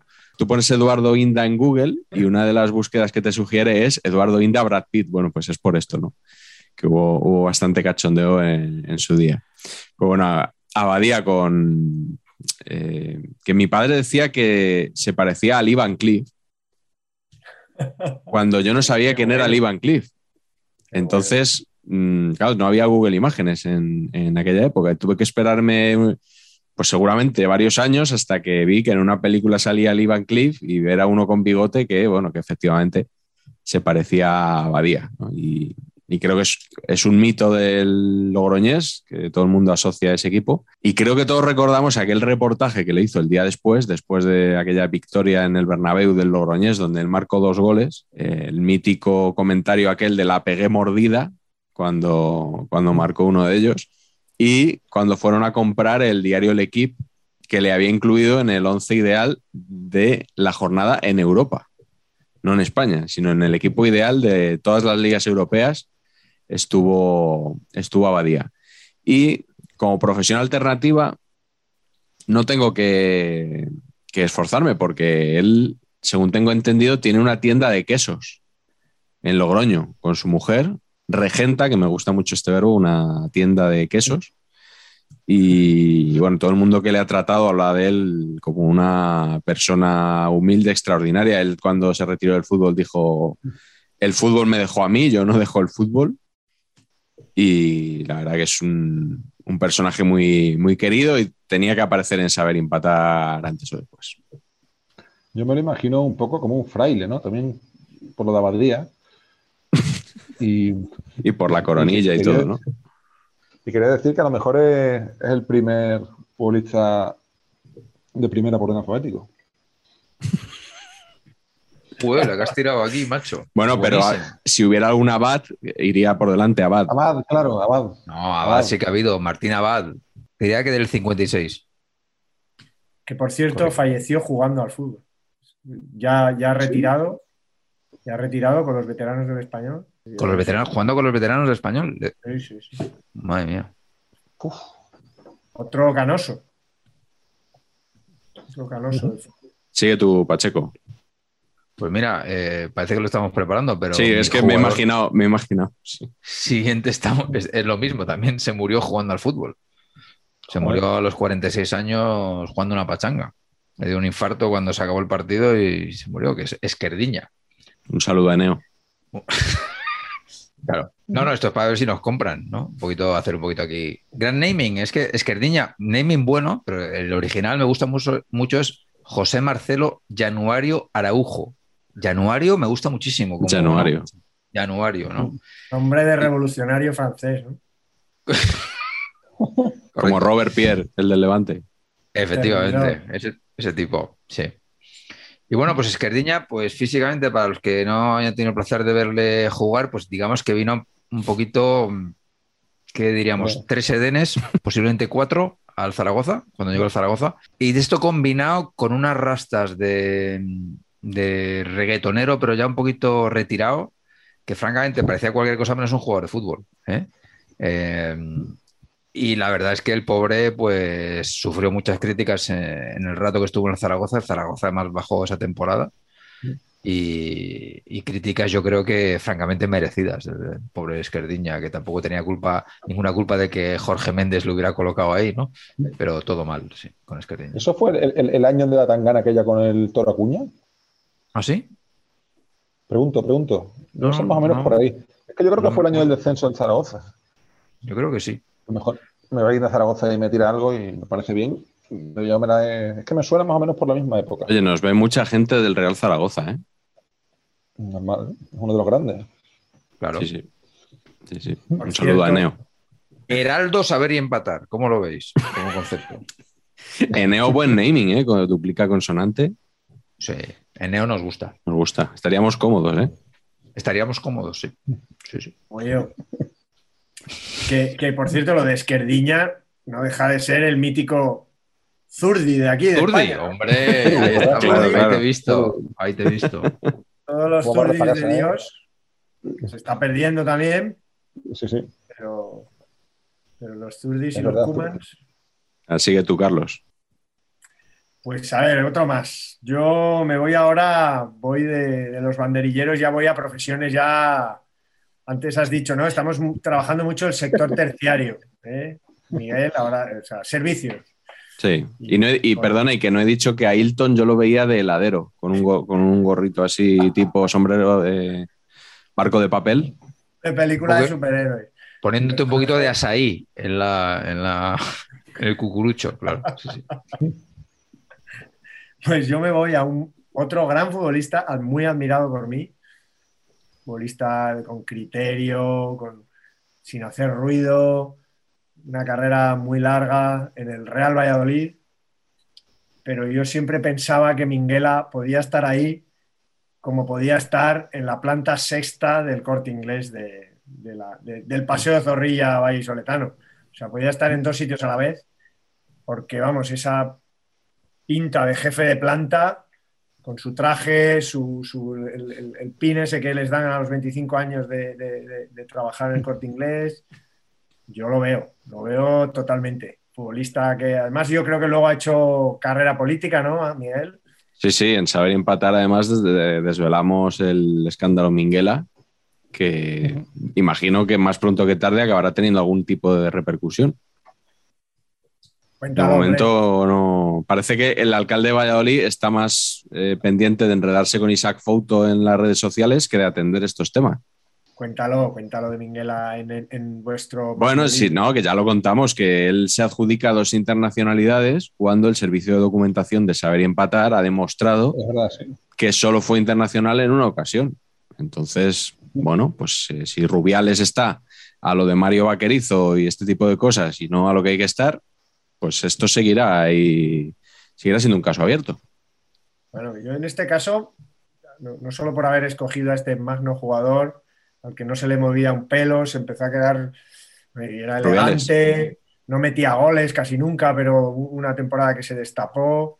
Pero yo en este caso estoy con él, porque como sabéis, mi padre reclama la autoría de un gol con la selección que no le dan, que no le dan muchos de los analistas o de los contadores.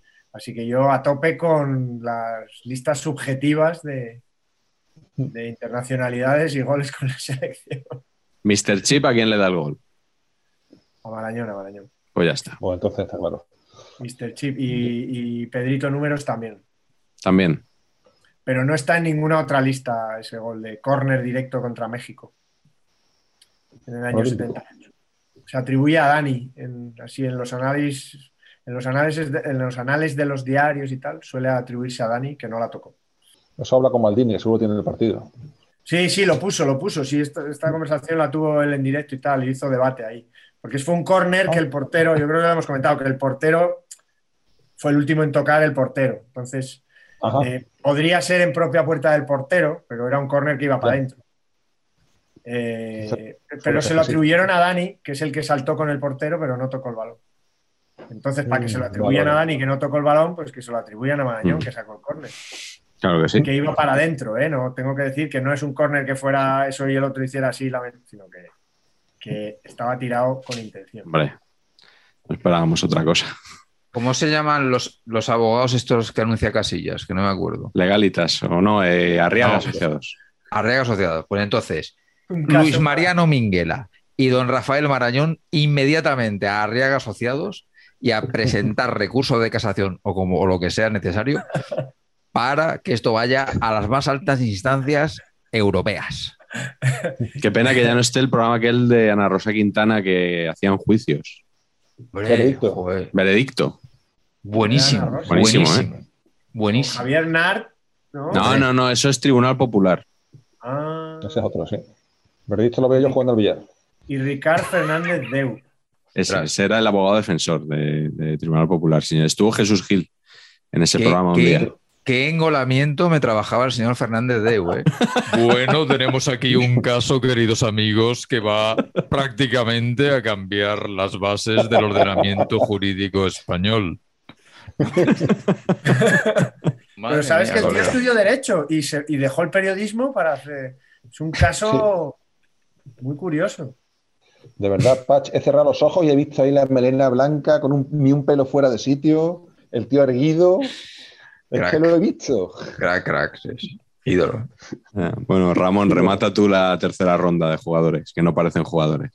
Eh, o sea, yo, también, yo tampoco había dicho antes. Yo a Onésimo me lo imagino en, en Satriale, poniéndole carne a Tony, a Silvio y a compañía y comiéndose la mitad de los filetes él, ahí detrás. Acabaría con No un sé, balazo más pronto que tarde, ¿no? Claro, claro, pero es lo que disfruta por el camino. Con esos mofletitos. Pues uno que se ha hablado hoy no necesita más presentación que Julio Salinas. O sea, Julio Salinas es imaginárselo en la, en la escena esta que sale por primera vez Robocop, que nos impresiona a todos, moviendo la pistola así, un brazo, otro brazo, otro brazo. Y a mí me impresiona que una persona con ese físico, con esos movimientos, tenga las cifras que tiene. O sea, es una- era una cosa. O sea, toca, si tocaba el suelo, se caía, revolcaba cabeza atrás, adelante, pero el balón entraba. Excepto en el partido contra Italia, claro. Correcto. Excepto ante Pagliuca.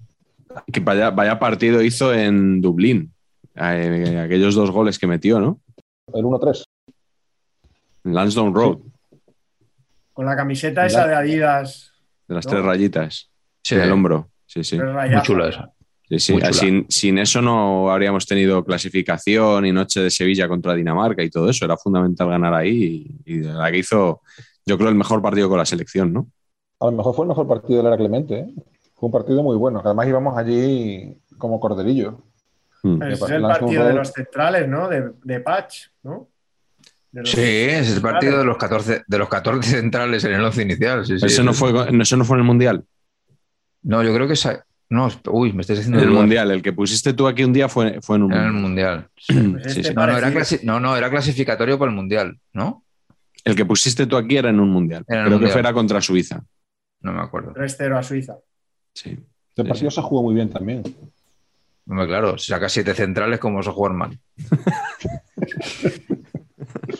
No son futbolistas, no son superiores. Son una categoría superior, ¿no?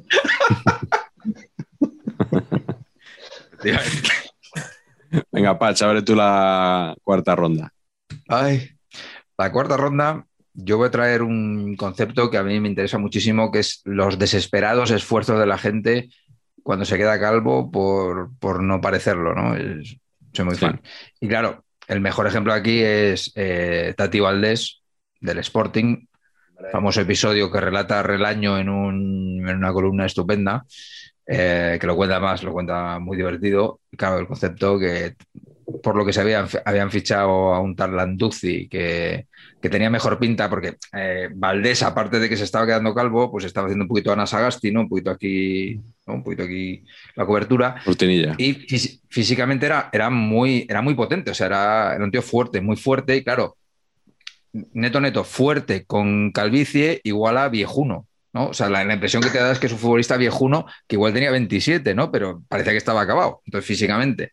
Que por cierto, o- ojo, gran naming que, de, de Valdés que desconocía, que le llamaban la maquinona, que me parece de los mejores, ¿no? Me parece Qué precioso bueno. te llaman, ¿no? Te llaman la maquinona y debe ser la releche. O sea, me gusta muchísimo. Bueno, total, que Valdés decidió eh, un poquito aplique capilar. eh, y entonces, por lo que se ve, un entrenador de la Real, eh, cuando iban a salir al campo, le dijo, pero bueno, eh, pero bueno, ¿cómo te has puesto eso? ¡Qué maravilla! ¿Y ¿Cómo, cómo, cómo haces? ¿Cómo funciona? Entonces se lo quitó para enseñárselo. Y por lo que se ve luego, lo que viene siendo el papel celo que llevara o el adhesivo que fuera, por lo que fuera, no le, no le pegaba tantos de segunda. Se lo pegó así, salió a jugar y a los tres minutos estaba el. ¿no? Puesto así, rollo, Partido televisado. rollo mapache y fue un desastre absoluto. Entonces, claro, a mí, pues Valdés, pues en ese sentido, en el sentido capilar y por eso y por lo fornido que era, era un poquito George Constanza de, de Sinfeld, para que nos hagamos una idea, ¿no? Y, y así como profesión alternativa, yo le veo muy, muy de hombre para todo en cualquier instituto, ¿no? Esta Sí, persona que está el ahí en el multi. instituto y es la canasta, la canasta, tacatá. El fluorescente, tacatá. Esa pizarra que no se borra, tacatá, ¿sabes? Y así en plan ninja. Eso es lo que me lo imagino. Era, era muy bueno, ¿eh? Sí, muy Mi padre bueno. jugó- mi padre jugó con él el, el año en el Sporting del ascenso, del primer ascenso, y era muy buen futbolista. Y era lo que dices, era técnico y fuerte además. Y hay- había un futbolista que se ha hecho famoso por Trainspotting, Archie Gemmill, que Mm. yo Sí. creo que era, era de ese estilo. Era de Sí. ese estilo. Carlos, sigue tú. ¿Cuál es tu cuarto futbolista que no parece un futbolista?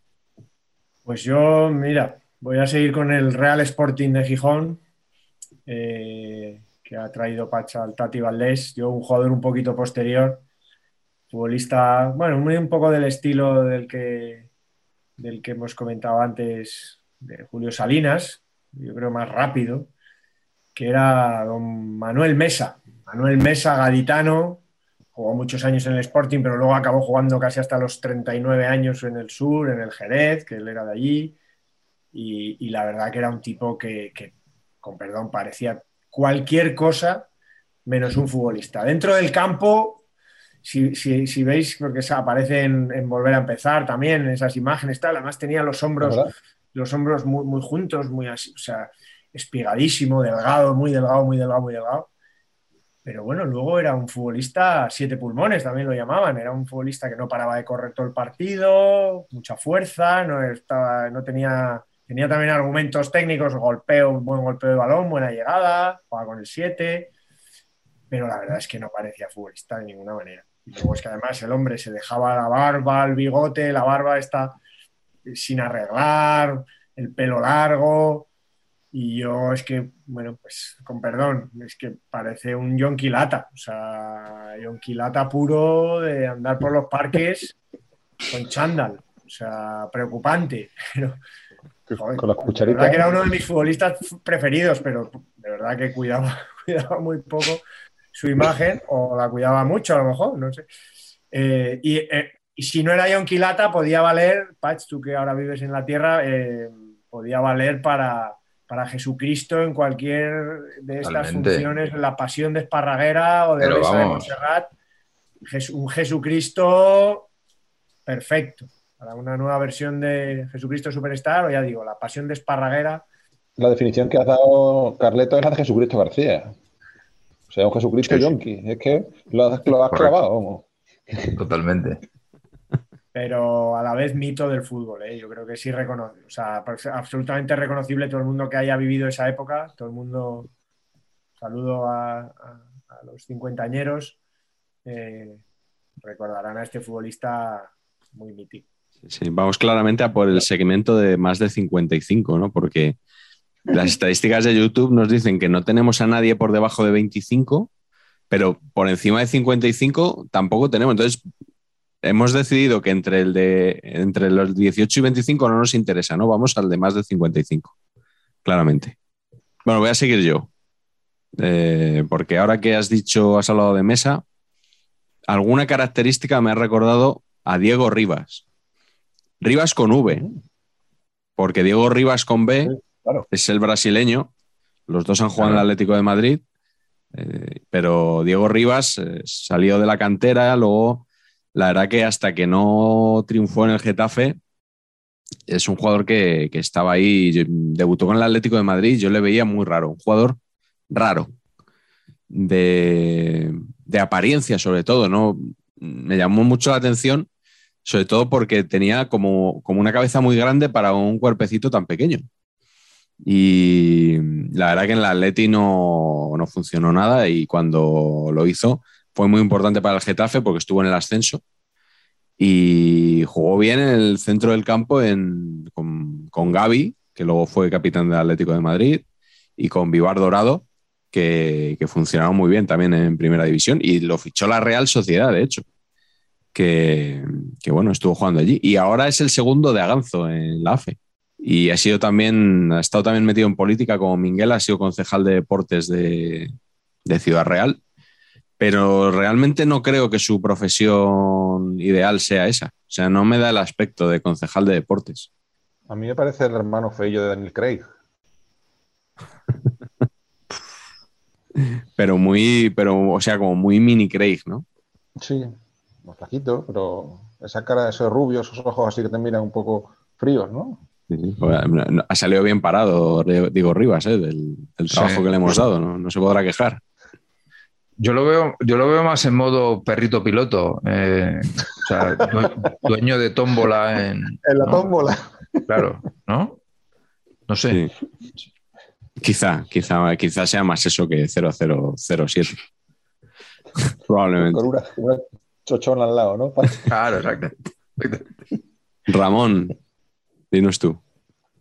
Pues yo es que me estoy dando cuenta de que la audiencia de 25 la tenemos perdida, así que yo voy a ir a por los de 85. Entonces, voy a decir Sir Stanley Matthews. Hombre. Sí, señor. El primer jugador ganador del balón de oro. Del balón de oro. Yo, yo cuando era joven, que no había internet, no había prácticamente nada, de hecho, ya cuando yo era joven. Era todo campo. eh, yo recuerdo haber visto, haber escuchado hablar eso del balón de oro y de que el jugador mítico y tal, y haber visto en algún momento una foto. Y yo me acuerdo de haber pensado, pero realmente en aquella época los futbolistas eran así. O sea, porque, Claro. porque yo vi un tío que tenía un aspecto de ser funcionario, pero funcionario ya cerca de retirarse, ya que está pensando en prejubilarse, en combinado, Claro, claro. con unos pantalones tres tallas más grandes. Y digo, pero esto no, ¿esto qué es? Y esa imagen se me ha quedado en la cabeza. Luego he visto algún vídeo y alguna foto y no era tan así, ¿no? O sea, al final el recuerdo de forma un poco. Pero era un poquito así.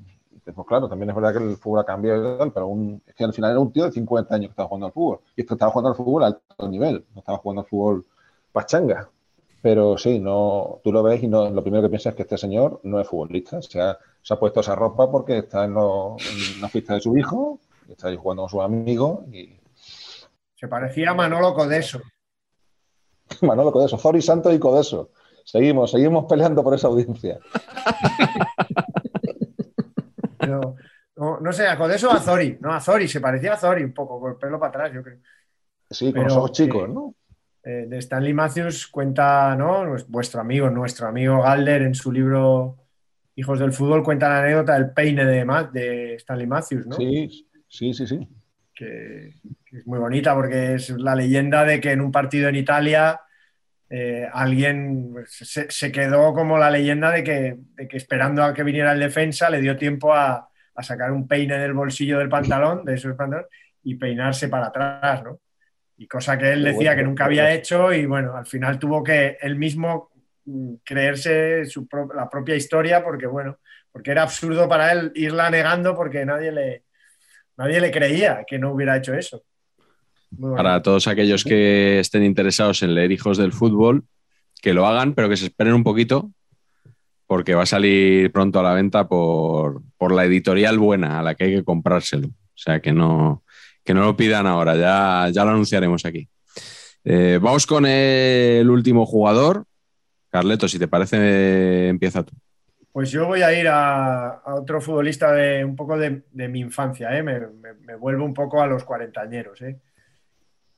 Eh, un futbolista que, vosotros, me- ayudadme porque no sé, futbolista no, no parece. O sea, no parecía ni a ni de hecho. Yo creo que cuando a Di Stéfano, que era el míster del Madrid, le llegó eso, que jugaba de libre además, de libre, que era una posición que existía y que ahora no sale ni en los libros, la posición de libero. Eh, sea, en las revistas. que era el holandés Johnny Medgod. Johnny Medgod, la gran esperanza blanca de aquel Real Madrid de los 80, que sobre todo de los cuatro años que ganaron la Liga, la Real y el Athletic, y el Madrid naufragaba todos los años en, en la Liga y buscaba cómo, cómo hacer algo, ¿no? Y, y- y llegó y era pues eso, un, pues un tallo de, de Holanda, de la Z67, que no era lo que había pedido Di Stéfano, por supuesto. El Madrid yo creo que estaba intentando fichar a Lozano, ¿os acordáis de Juan Lozano? Que juega en el Anderlecht. En, en esos, con perdón, en esos cuatro o cinco, en esas cuatro o cinco jornadas de la historia en el que el Anderlecht era el mejor equipo del mundo también. Sí, sí. También Eso también lo hemos ¿eh? comentado alguna vez. 80. ¿eh? En los 80 del Anderlecht hubo tres o cuatro jornadas en los que era el equipo. Y, y el Madrid quería a Juan Lozano, le costó un montón ficharlo. Juan Lozano además era español, había nacido en España, pero había emigrado allí, pero no le daban la nacionalidad belga, había una movida, de eso me acuerdo todo eso en la radio, el Butano, García, bueno. Y va y el Madrid ficha a Johnny Medgod, que era ni se parecía en nada a Juan Lozano, ni era un delantero, que era lo que quería Di Stéfano, y ese hombre, pues no sé lo que parecía. Podía parecerse un poco a Jason Statham, ¿os vale? Un poco, Sí. Tan. pero sí. Pero mezcla entre la- Jason Statham Statham y Martino. Ana- el pelo como Ana Sagasti un poquito, ¿no? Sí, medio Es que a Metlodo lo tenía también en la foto esa que os he dicho antes de Julio. Eso también estaba Ah, ahí. me digo- Ese también está- Joder, me parecían buenos fichajes. Por cierto, ¿el AZ ganó la liga hace unos años? Sí, yo Sí, creo que la sí, ganó sí, con Gaal, ¿no? Con Bangal, Mm. ¿no? Hace como 15 años o por ahí, sí. Yo Mm. recuerdo el haber visto a la Z, una cosa que me llamó muchísimo la atención también de muy niño, cuando vi la final, la lista de las finales de la Copa de la UEFA, que jugó una contra el Ipswich, y fue 0-3, 1 y 2-4 el otro, o una cosa así. Sí, joder, con, yo- Y me pareció un resultado rarísimo para una final. con John Wark. Con John Wark, que sale en Evasión tu película. Evasión o victoria. Click. Exactamente. Eso es. Ya hemos hecho el bingo, el bingo de Ya Carleta, ya está, está, el bingo ya está Marañón, completado. el bingo Marañón completado. Oye, que- Seguimos. Que es de cazafantasmas esa sudadera. Sí, Hombre, por favor. Sí, señor. ¿Cómo no me, cómo no me han enviado a mí una remesa con lo que estoy haciendo yo por cazafantasmas? Efectivamente. Ah. Y, oye, Patch, tu camiseta de hoy, Tillemans. Bueno, le he pedido a Pacheco Junior que me diera camiseta de futbolista, no parece futbolista, y me han mandado Tillemans, porque él tiene la teoría de que un verano en el cual se cuide poco y es Wayne Rooney. Y, y- y- Gana un par de Edenes, ¿no? y te voy a decir que se edeniza fácilmente. Tiene propenso a edenizarse. Ojo, también me gusta esto como concepto. ¿eh? Es propenso a edenizarse. Lo he visto poco a Tillemans, pero se está hablando muy bien de él, ¿no? Sí, es jugador, es jugador, jugador de fútbol, sí, sí. Pero tiene pinta eso de que en cuanto deje de entrenar, se le viene el gordo que lleva dentro y que está intentando ocultar y va a ir, sí, va a ir la cosa tensa. Pacheco, ¿cuál es tu último jugador? Pues mi último jugador, eh, mi último jugador es Diego Buonanotte, conocido con el descriptivo naming de El Enano, eh, que efectivamente las, las fichas técnicas le dan 1,60 con un optimismo ciertamente admirable por la parte de las fichas técnicas, ¿no? Y, y madre mía, o sea, que, quiero decir que todo bien, pero es que eh, salía al campo y parecía un, un infantil de primer año, o sea, una cosa sospechosa, ¿no? En un campo profesional. Es verdad. Claro. Buonanotte jugó, es de la cantera de River y jugó en España en, en- en Málaga y Granada Sí. y sigue jugando, está jugando en, en Universidad Católica en Chile, todavía juega el, el enano. Tiene 33, llevaba 34 y, y a mí Buonanotte como profesión alternativa le veo en un concepto que ustedes no van a tener ni idea de lo que les digo, pero otra vez más para el público millennial. eh, eh, Sereno. Buonanotte sería, un, sería perfecto de payasín. Y dirán ustedes, ¿quién es payasín? ¿Quién es Payasín? Ah, que no lo saben, claro que no. Pues Payasin es un personaje que siempre sale en los especiales de Halloween de Gran Hermano, que es un señor así muy bajito que se dedica a pegar tartazos vestido de payaso psicópata a los concursantes. Y ya está. Entonces, buena note sería Payasin. Y cualquier gran hermanista les va a decir, correcto, Pacheco. Mira, Ramón se nos ha quedado congelado de, esto quedado de. Payasín, ¿eh? Bueno, hemos hecho un truco de magia aquí para recuperar a Ramón, aunque sea en otro cuadradito distinto al que estaba. Eh, Ramón, ¿has, has llegado a escuchar lo de Payasín?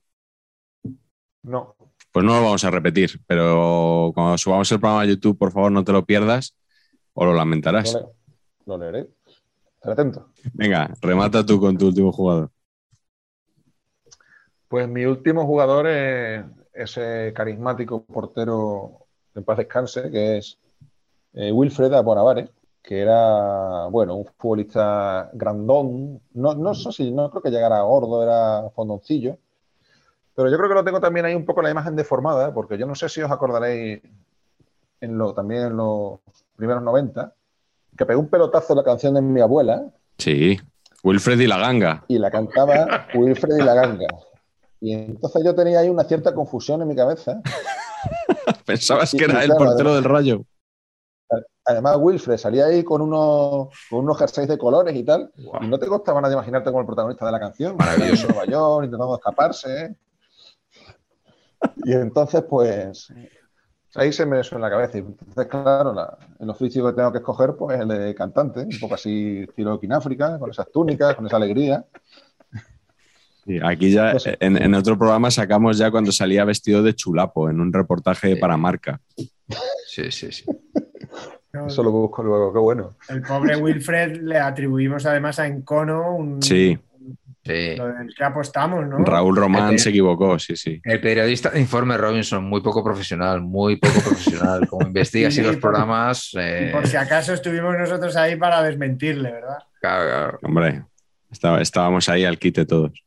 Somos Sí, sí. el neutral de Raúl Román.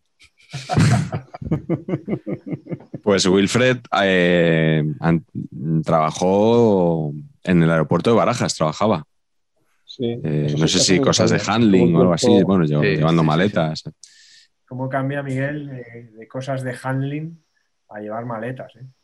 Sí, sí, sí, absolutamente. Siendo No, bueno, es que, es que yo, yo una temporada que trabajaba en cosas de esas, como sabéis. De handling. Claro. De, yo- Y así le fue a la empresa. Sí, bueno, pues eh, yo voy a acabar con otro portero que tiene un nombre muy cinematográfico, porque recuerda a Sasa Gabor.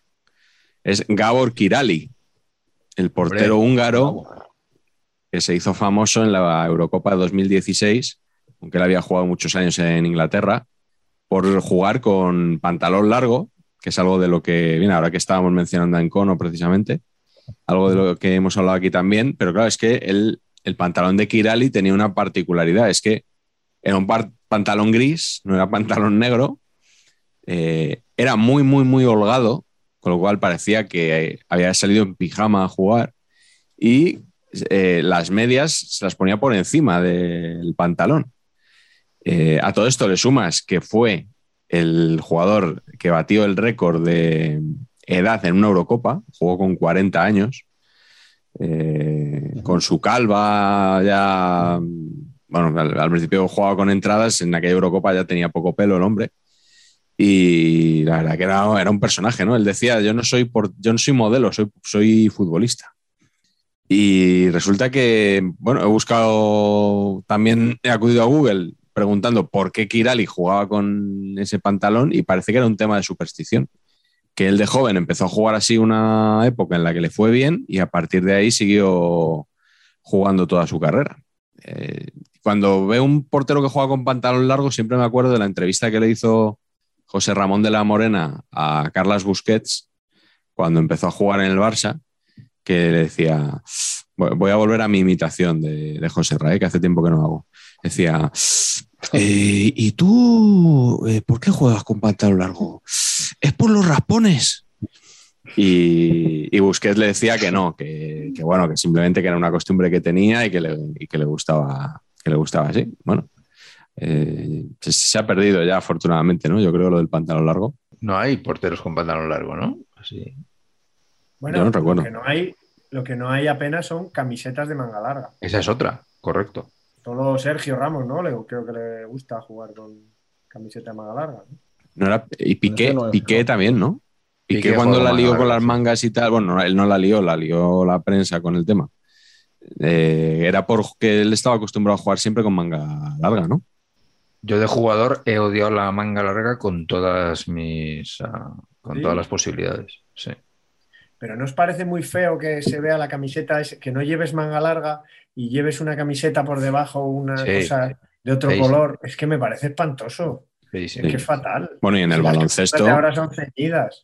En el baloncesto sí que me parece horrible los que llevan una camiseta debajo de la, de la camiseta que es de otro color que no tiene nada que ver con, bueno, incluso aunque sea del mismo color de tu equipo, me parece que era muy feo. Se sigue haciendo eso, pero eso era muy Sí, sí. 80, ¿no? Sí. En el Solo Zabal, de hecho. sí, en el Atleti Levante del Y- otro y día, Sibilio, y Sibilio era un clásico.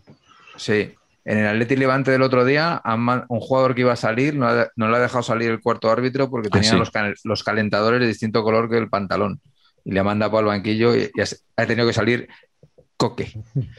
Andújar. El Coque bueno. Bueno, Coque el, Contreras era Coque. bueno. Hombre, ese ese era el buenísimo, sí señor. el que no me podéis negar que es futbolista de los pies a la cabeza y tiene aspecto de futbolista es Paqui Beza, Hombre. Por favor. ídolo absoluto de este programa. El Esto quiere decir que hemos llegado a la glorieta Paqui. A las opiniones.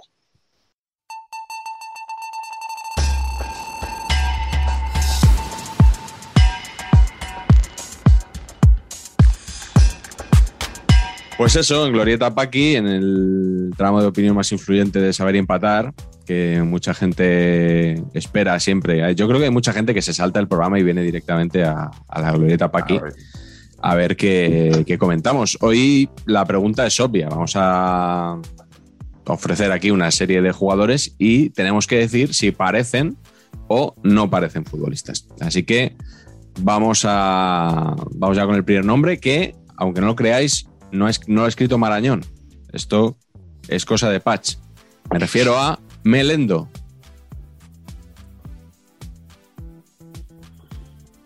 Ah, Hombre, Marañón. Vamos a- Bien, me, congratula mía, haber elegido lo mismo que Marañón en un tema perico. La que se va a liar No, aquí, que- madre mía. no, que no, que, que- que- que el chaval no tiene, Hombre. Está en el límite. tiene en la altura, tiene la altura, pero tiene la calidad y la categoría. Además, ahora está su renovación, está candente su renovación. Pero creo que va a trincar lo que le ofrece el club en buena lógica porque hace mucho frío fuera de fuera del español. Qué bonito cuando te dicen, sería. cuando te, te dicen eso en tu empresa, ¿eh? de fuera Sí. hace mucho frío. Hace mucho frío. sí, Pues sí, eso es lo que le, yo creo que eso es lo que le está diciendo el señor Durán y el señor Chen. Pues le quiere la Almería de Rubi, le quiere Rubi, pero Pues te digo una cosa, esto no lo sabía, pero me parece que Umar Sadik y Melendo, el nuevo dúo sacapuntos. Así del tirón, ¿no? O sea, sería, sería maravilloso, ¿no?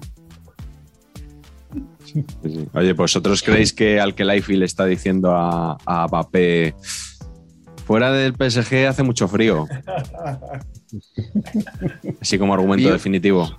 Vi un meme el otro día bastante chulo que decía, ¿sabías que la M de Mbappé se la pusieron sus padres en honor a Embarba? En realidad se dice barba. Claro. Claro. Como nuestro amigo Un Borja. saludo para Borja en Barba. Borja en barba. sí, señor, sí, señor. Bueno, eh, el siguiente jugador puede ser el que aleje a Mbappé del Real Madrid si explota como todos deseamos, sin duda, es Peter Federico. Ramón, tú tienes Bueno. mm, la imagen de. eh, eres el único que duda, pero Sí, no sí, le das sí, para la, abajo, la- ¿eh? la tengo perfectamente, pero el tema- sí, sí lo es. Sí, es, es pinta de jugón, A- a- a- Patch. No, de- Pero no voy a- de. Voy, es que voy mucho, mucho más allá. Todos los jugadores se deberían parecer a Peter Federico. Ese es el tema. O sea, el futbolista, Peter, Fe- Peter Federico, total. que Peter Federico pasa por un barbero que yo conocía en Bada- en Badajoz y es que no es que sea esto, es que es el futbolista prototípico. Lo que pasa es que actor secundario vos, pues, Claro, correcto, su influencia. ¿eh? correcto. Yo creo que en la cantera del Madrid deberían ordenar que en todas las categorías jugaran con un Peter Federico. Ostras, eso sería galáctico. ¿Recordáis algún otro jugador con ese pelazo? Me Sané, ¿no? Es el que le comparó Patch hace poco. Sí, Sí. Sané, claro, sí. Sané. Sané, sí. Sí, pero no. Mar- eh, Fellaini. Un, Mar- Marce- hubo un Marcelo ya no, pero hubo un Marcelo que también era. Fran Rijkaard en su tiempo, si se dejaba el pelo, lo tenía un poco así, ¿eh? ¿Ah, sí? Y William, Sí, con N. no. William, sí, sí. William, sí. William, sí, es verdad. William, William. Correcto. Siguiente nombre no tiene el estilo capilar de estos que hemos nombrado. Edgar Badía. Yo diría que tiene pinta de, de futbolista, pero no de portero, o sea, lateral derecho. Tampoco, ¿eh? Es que Está creo que tampoco. bien. Tampoco. Creo que Yo no. diría que tiene pinta de, de futbolista cantando canciones de barricada. O No sé. No sé. pasan drogas de joven. Bueno, siguiente yo creo que va un poco en esta misma línea. Brian Hill. Yo digo no. Y además, eh, hace poco, no sé, creo que fue Mundo Deportivo que dijo, Brian Hill quiere irse de la Premier y tal. Y les desmintió en Twitter y todo el mundo diciendo, mira, qué mentirosos, qué mentirosos. A los dos días estaba en el Valencia cedido. Puede que esto de- del físico haya tenido algo que ver también, ¿no? A mí me encanta como futbolista y me encanta que no tenga que tenga pinta de Shaggy, ¿no? Es un poco Shaggy el de. Sí. Scooby-Doo. El de- Se- Seguimos ganando público. Ahí. ese flequillo, a mí, esa pinta de niño, la verdad que a mí me, me mola, me mola. El zurdo. Carleto, mola ¿cómo se llama la de las gafas? La de las gafas de Scooby-Doo. Emma puede ser.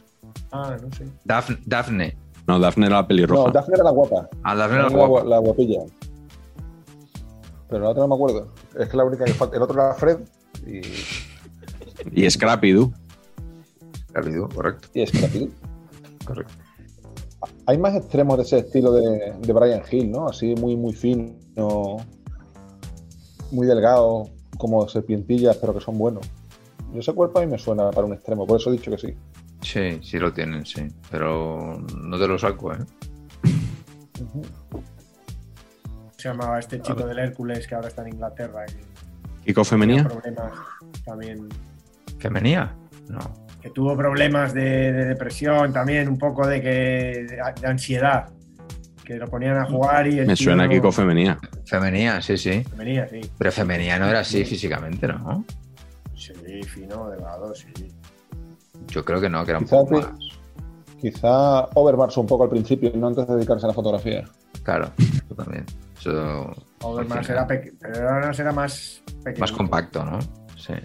Sí. Pero al principio pero sí, tenía el pelo casco ¿no? en el Barça B y así, sí, sí, seguro, ¿eh? Luego ya se cortó el pelo y. Que es lo Y que hará lo- este chico, se cortará el pelo y aparecerá otro.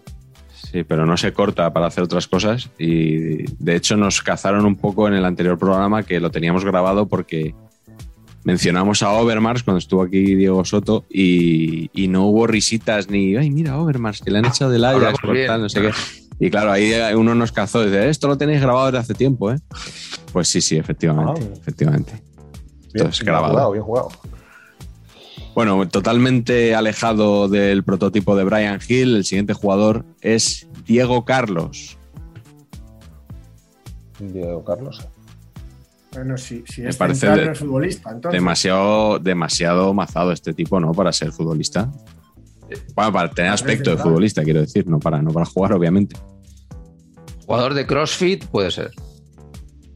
Oye, ¿se puede decir que no te gusta Diego Carlos? Que no te gusta como jugador. A mí no me gusta Diego Carlos. Ah, a mí tampoco. Me parece que la lía muchísimo y no le veo muchas virtudes. Pero parece como A que es un poco sí me gusta, sacrilegio pero- decir que Diego Carlos no. Como que está muy bien Pero es valorado. verdad que, que- tiene, tiene tendencia a liarla. Yo creo que es un buen central, pero tiene tendencia a liarla. Y el que tiene al lado yo creo que es mejor que él. Sí, yo, creo, yo creo que notablemente. Pero que yo. Sí, pero al principio no era así, ¿eh? Al No, principio no. aquí en Sevilla de quien hablaba todo el mundo era de Diego Carlos.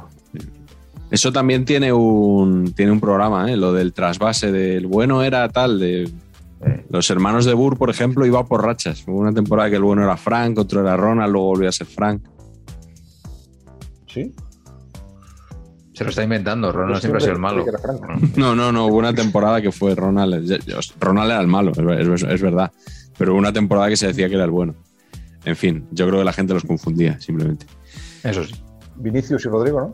Vinicius y Rodrigo es no, el caso. No me, no me- no me- no me digas esto que, o sea, me sublivé yo. O sea, a ver, ¿eh?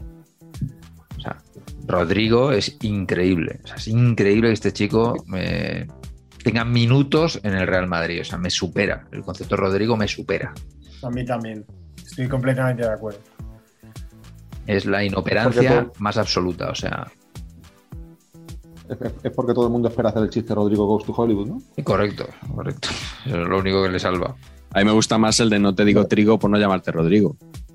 Bueno. también, también. ¿No te gusta nada, Patch? Yo, no- yo Nada. no creo que sea para tanto, hombre. Nada, nada, Bueno, nada. vamos a arreglarlo con un nombre que va a gustar a Patch sin ninguna duda, porque es uno de sus jugadores preferidos, como ya he dicho aquí muchas veces. Ricky Puig. Ricky Puig.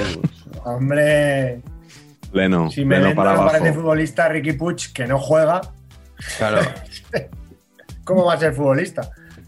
Nos dijeron el otro día, hoy creo que no hemos hablado del Barça, ¿no? Apenas. Nos dijeron el otro día que, nos, que hacemos muchas risas Yo es por Contra- ningunearlo. ¿eh? contra el Barça. O ponía con y entre paréntesis tra el Barça. Que hombre, yo creo que es más con que contra, ¿no? Pero bueno. Eh, Patch, como hoy no, no has hecho bromas con el Barça, eh, expláyate un poquito con Ricky Puig. Aunque bueno, ya es conocida tu opinión sobre él. Ricky Puig, eh, madre mía. No, de futbolista no voy a decir nada. eh. Es que Ricky parece que tiene más pinta de Instagramer sin followers. Es de esto que. El, el chico este de la chavineta, el de la canción de la chavineta. ¡Wow! ¿Os ha gustado la chavineta? A mí me ha Hombre. flipado, ¿eh? El Me efecto encanta. Xavi llega en el Camp Nou. Hostia, me, me gusta muchísimo ese tema. Súbete conmigo a la chavineta. Chavineta. Se acabó lo negativo. Con Xavi, todo, todo funciona. Fantástico, fantástico. Bueno, Ramón eh, y Carleto, para el próximo día, por favor, traeros aprendida la, traeros aprendida la canción de la chavineta. La canción de la chavineta, sí. Siguiente nombre, Lainez, ¿El mexicano? el mexicano, no el portero de, del No, Zaragoza. César.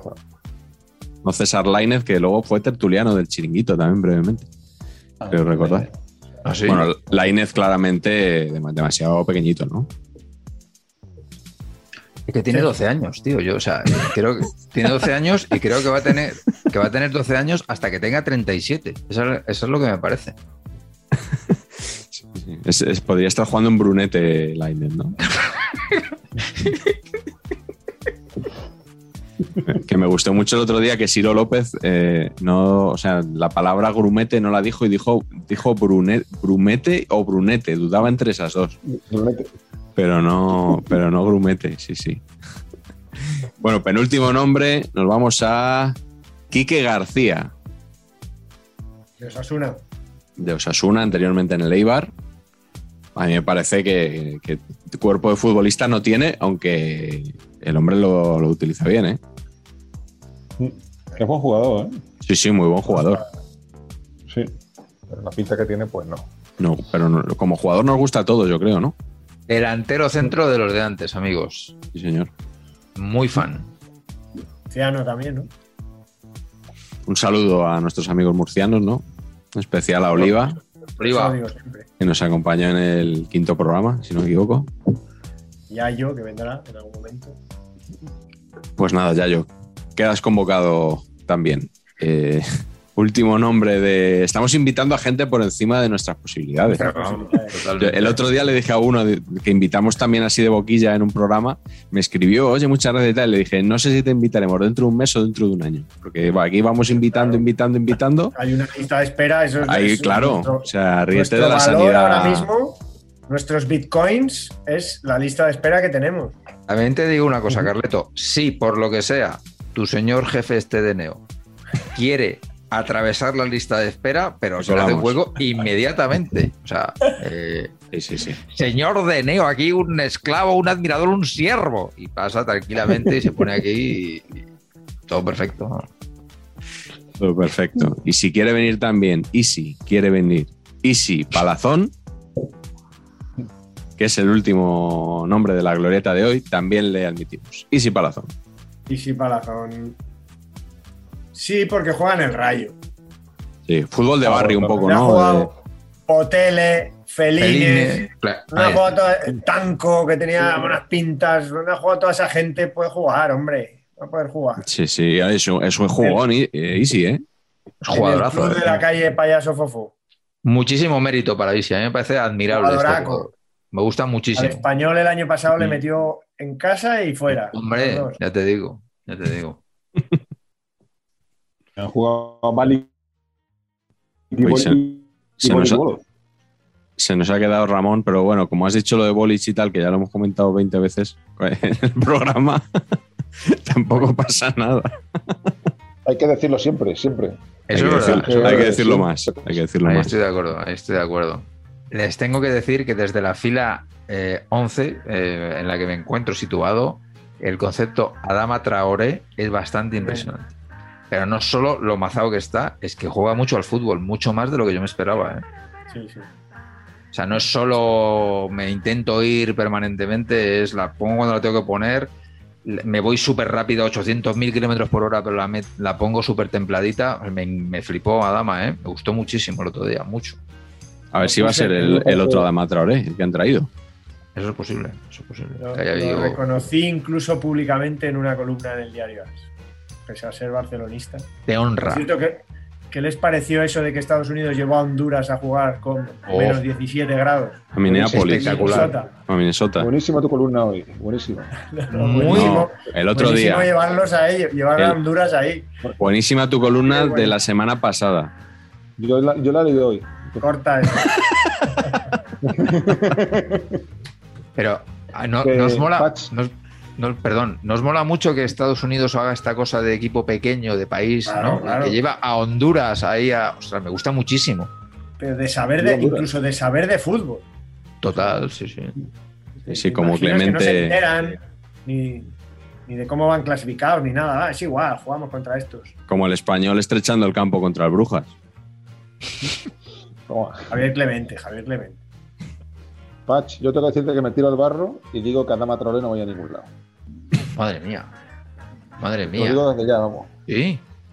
Y cada vez que juega, me a- estos días que está jugando bien, me alegro porque hay menos posibilidades de que vuelva a jugar Dembélé. Verdad que Ramón es súper de believer, ¿eh? Yo soy Dembélé a muerte.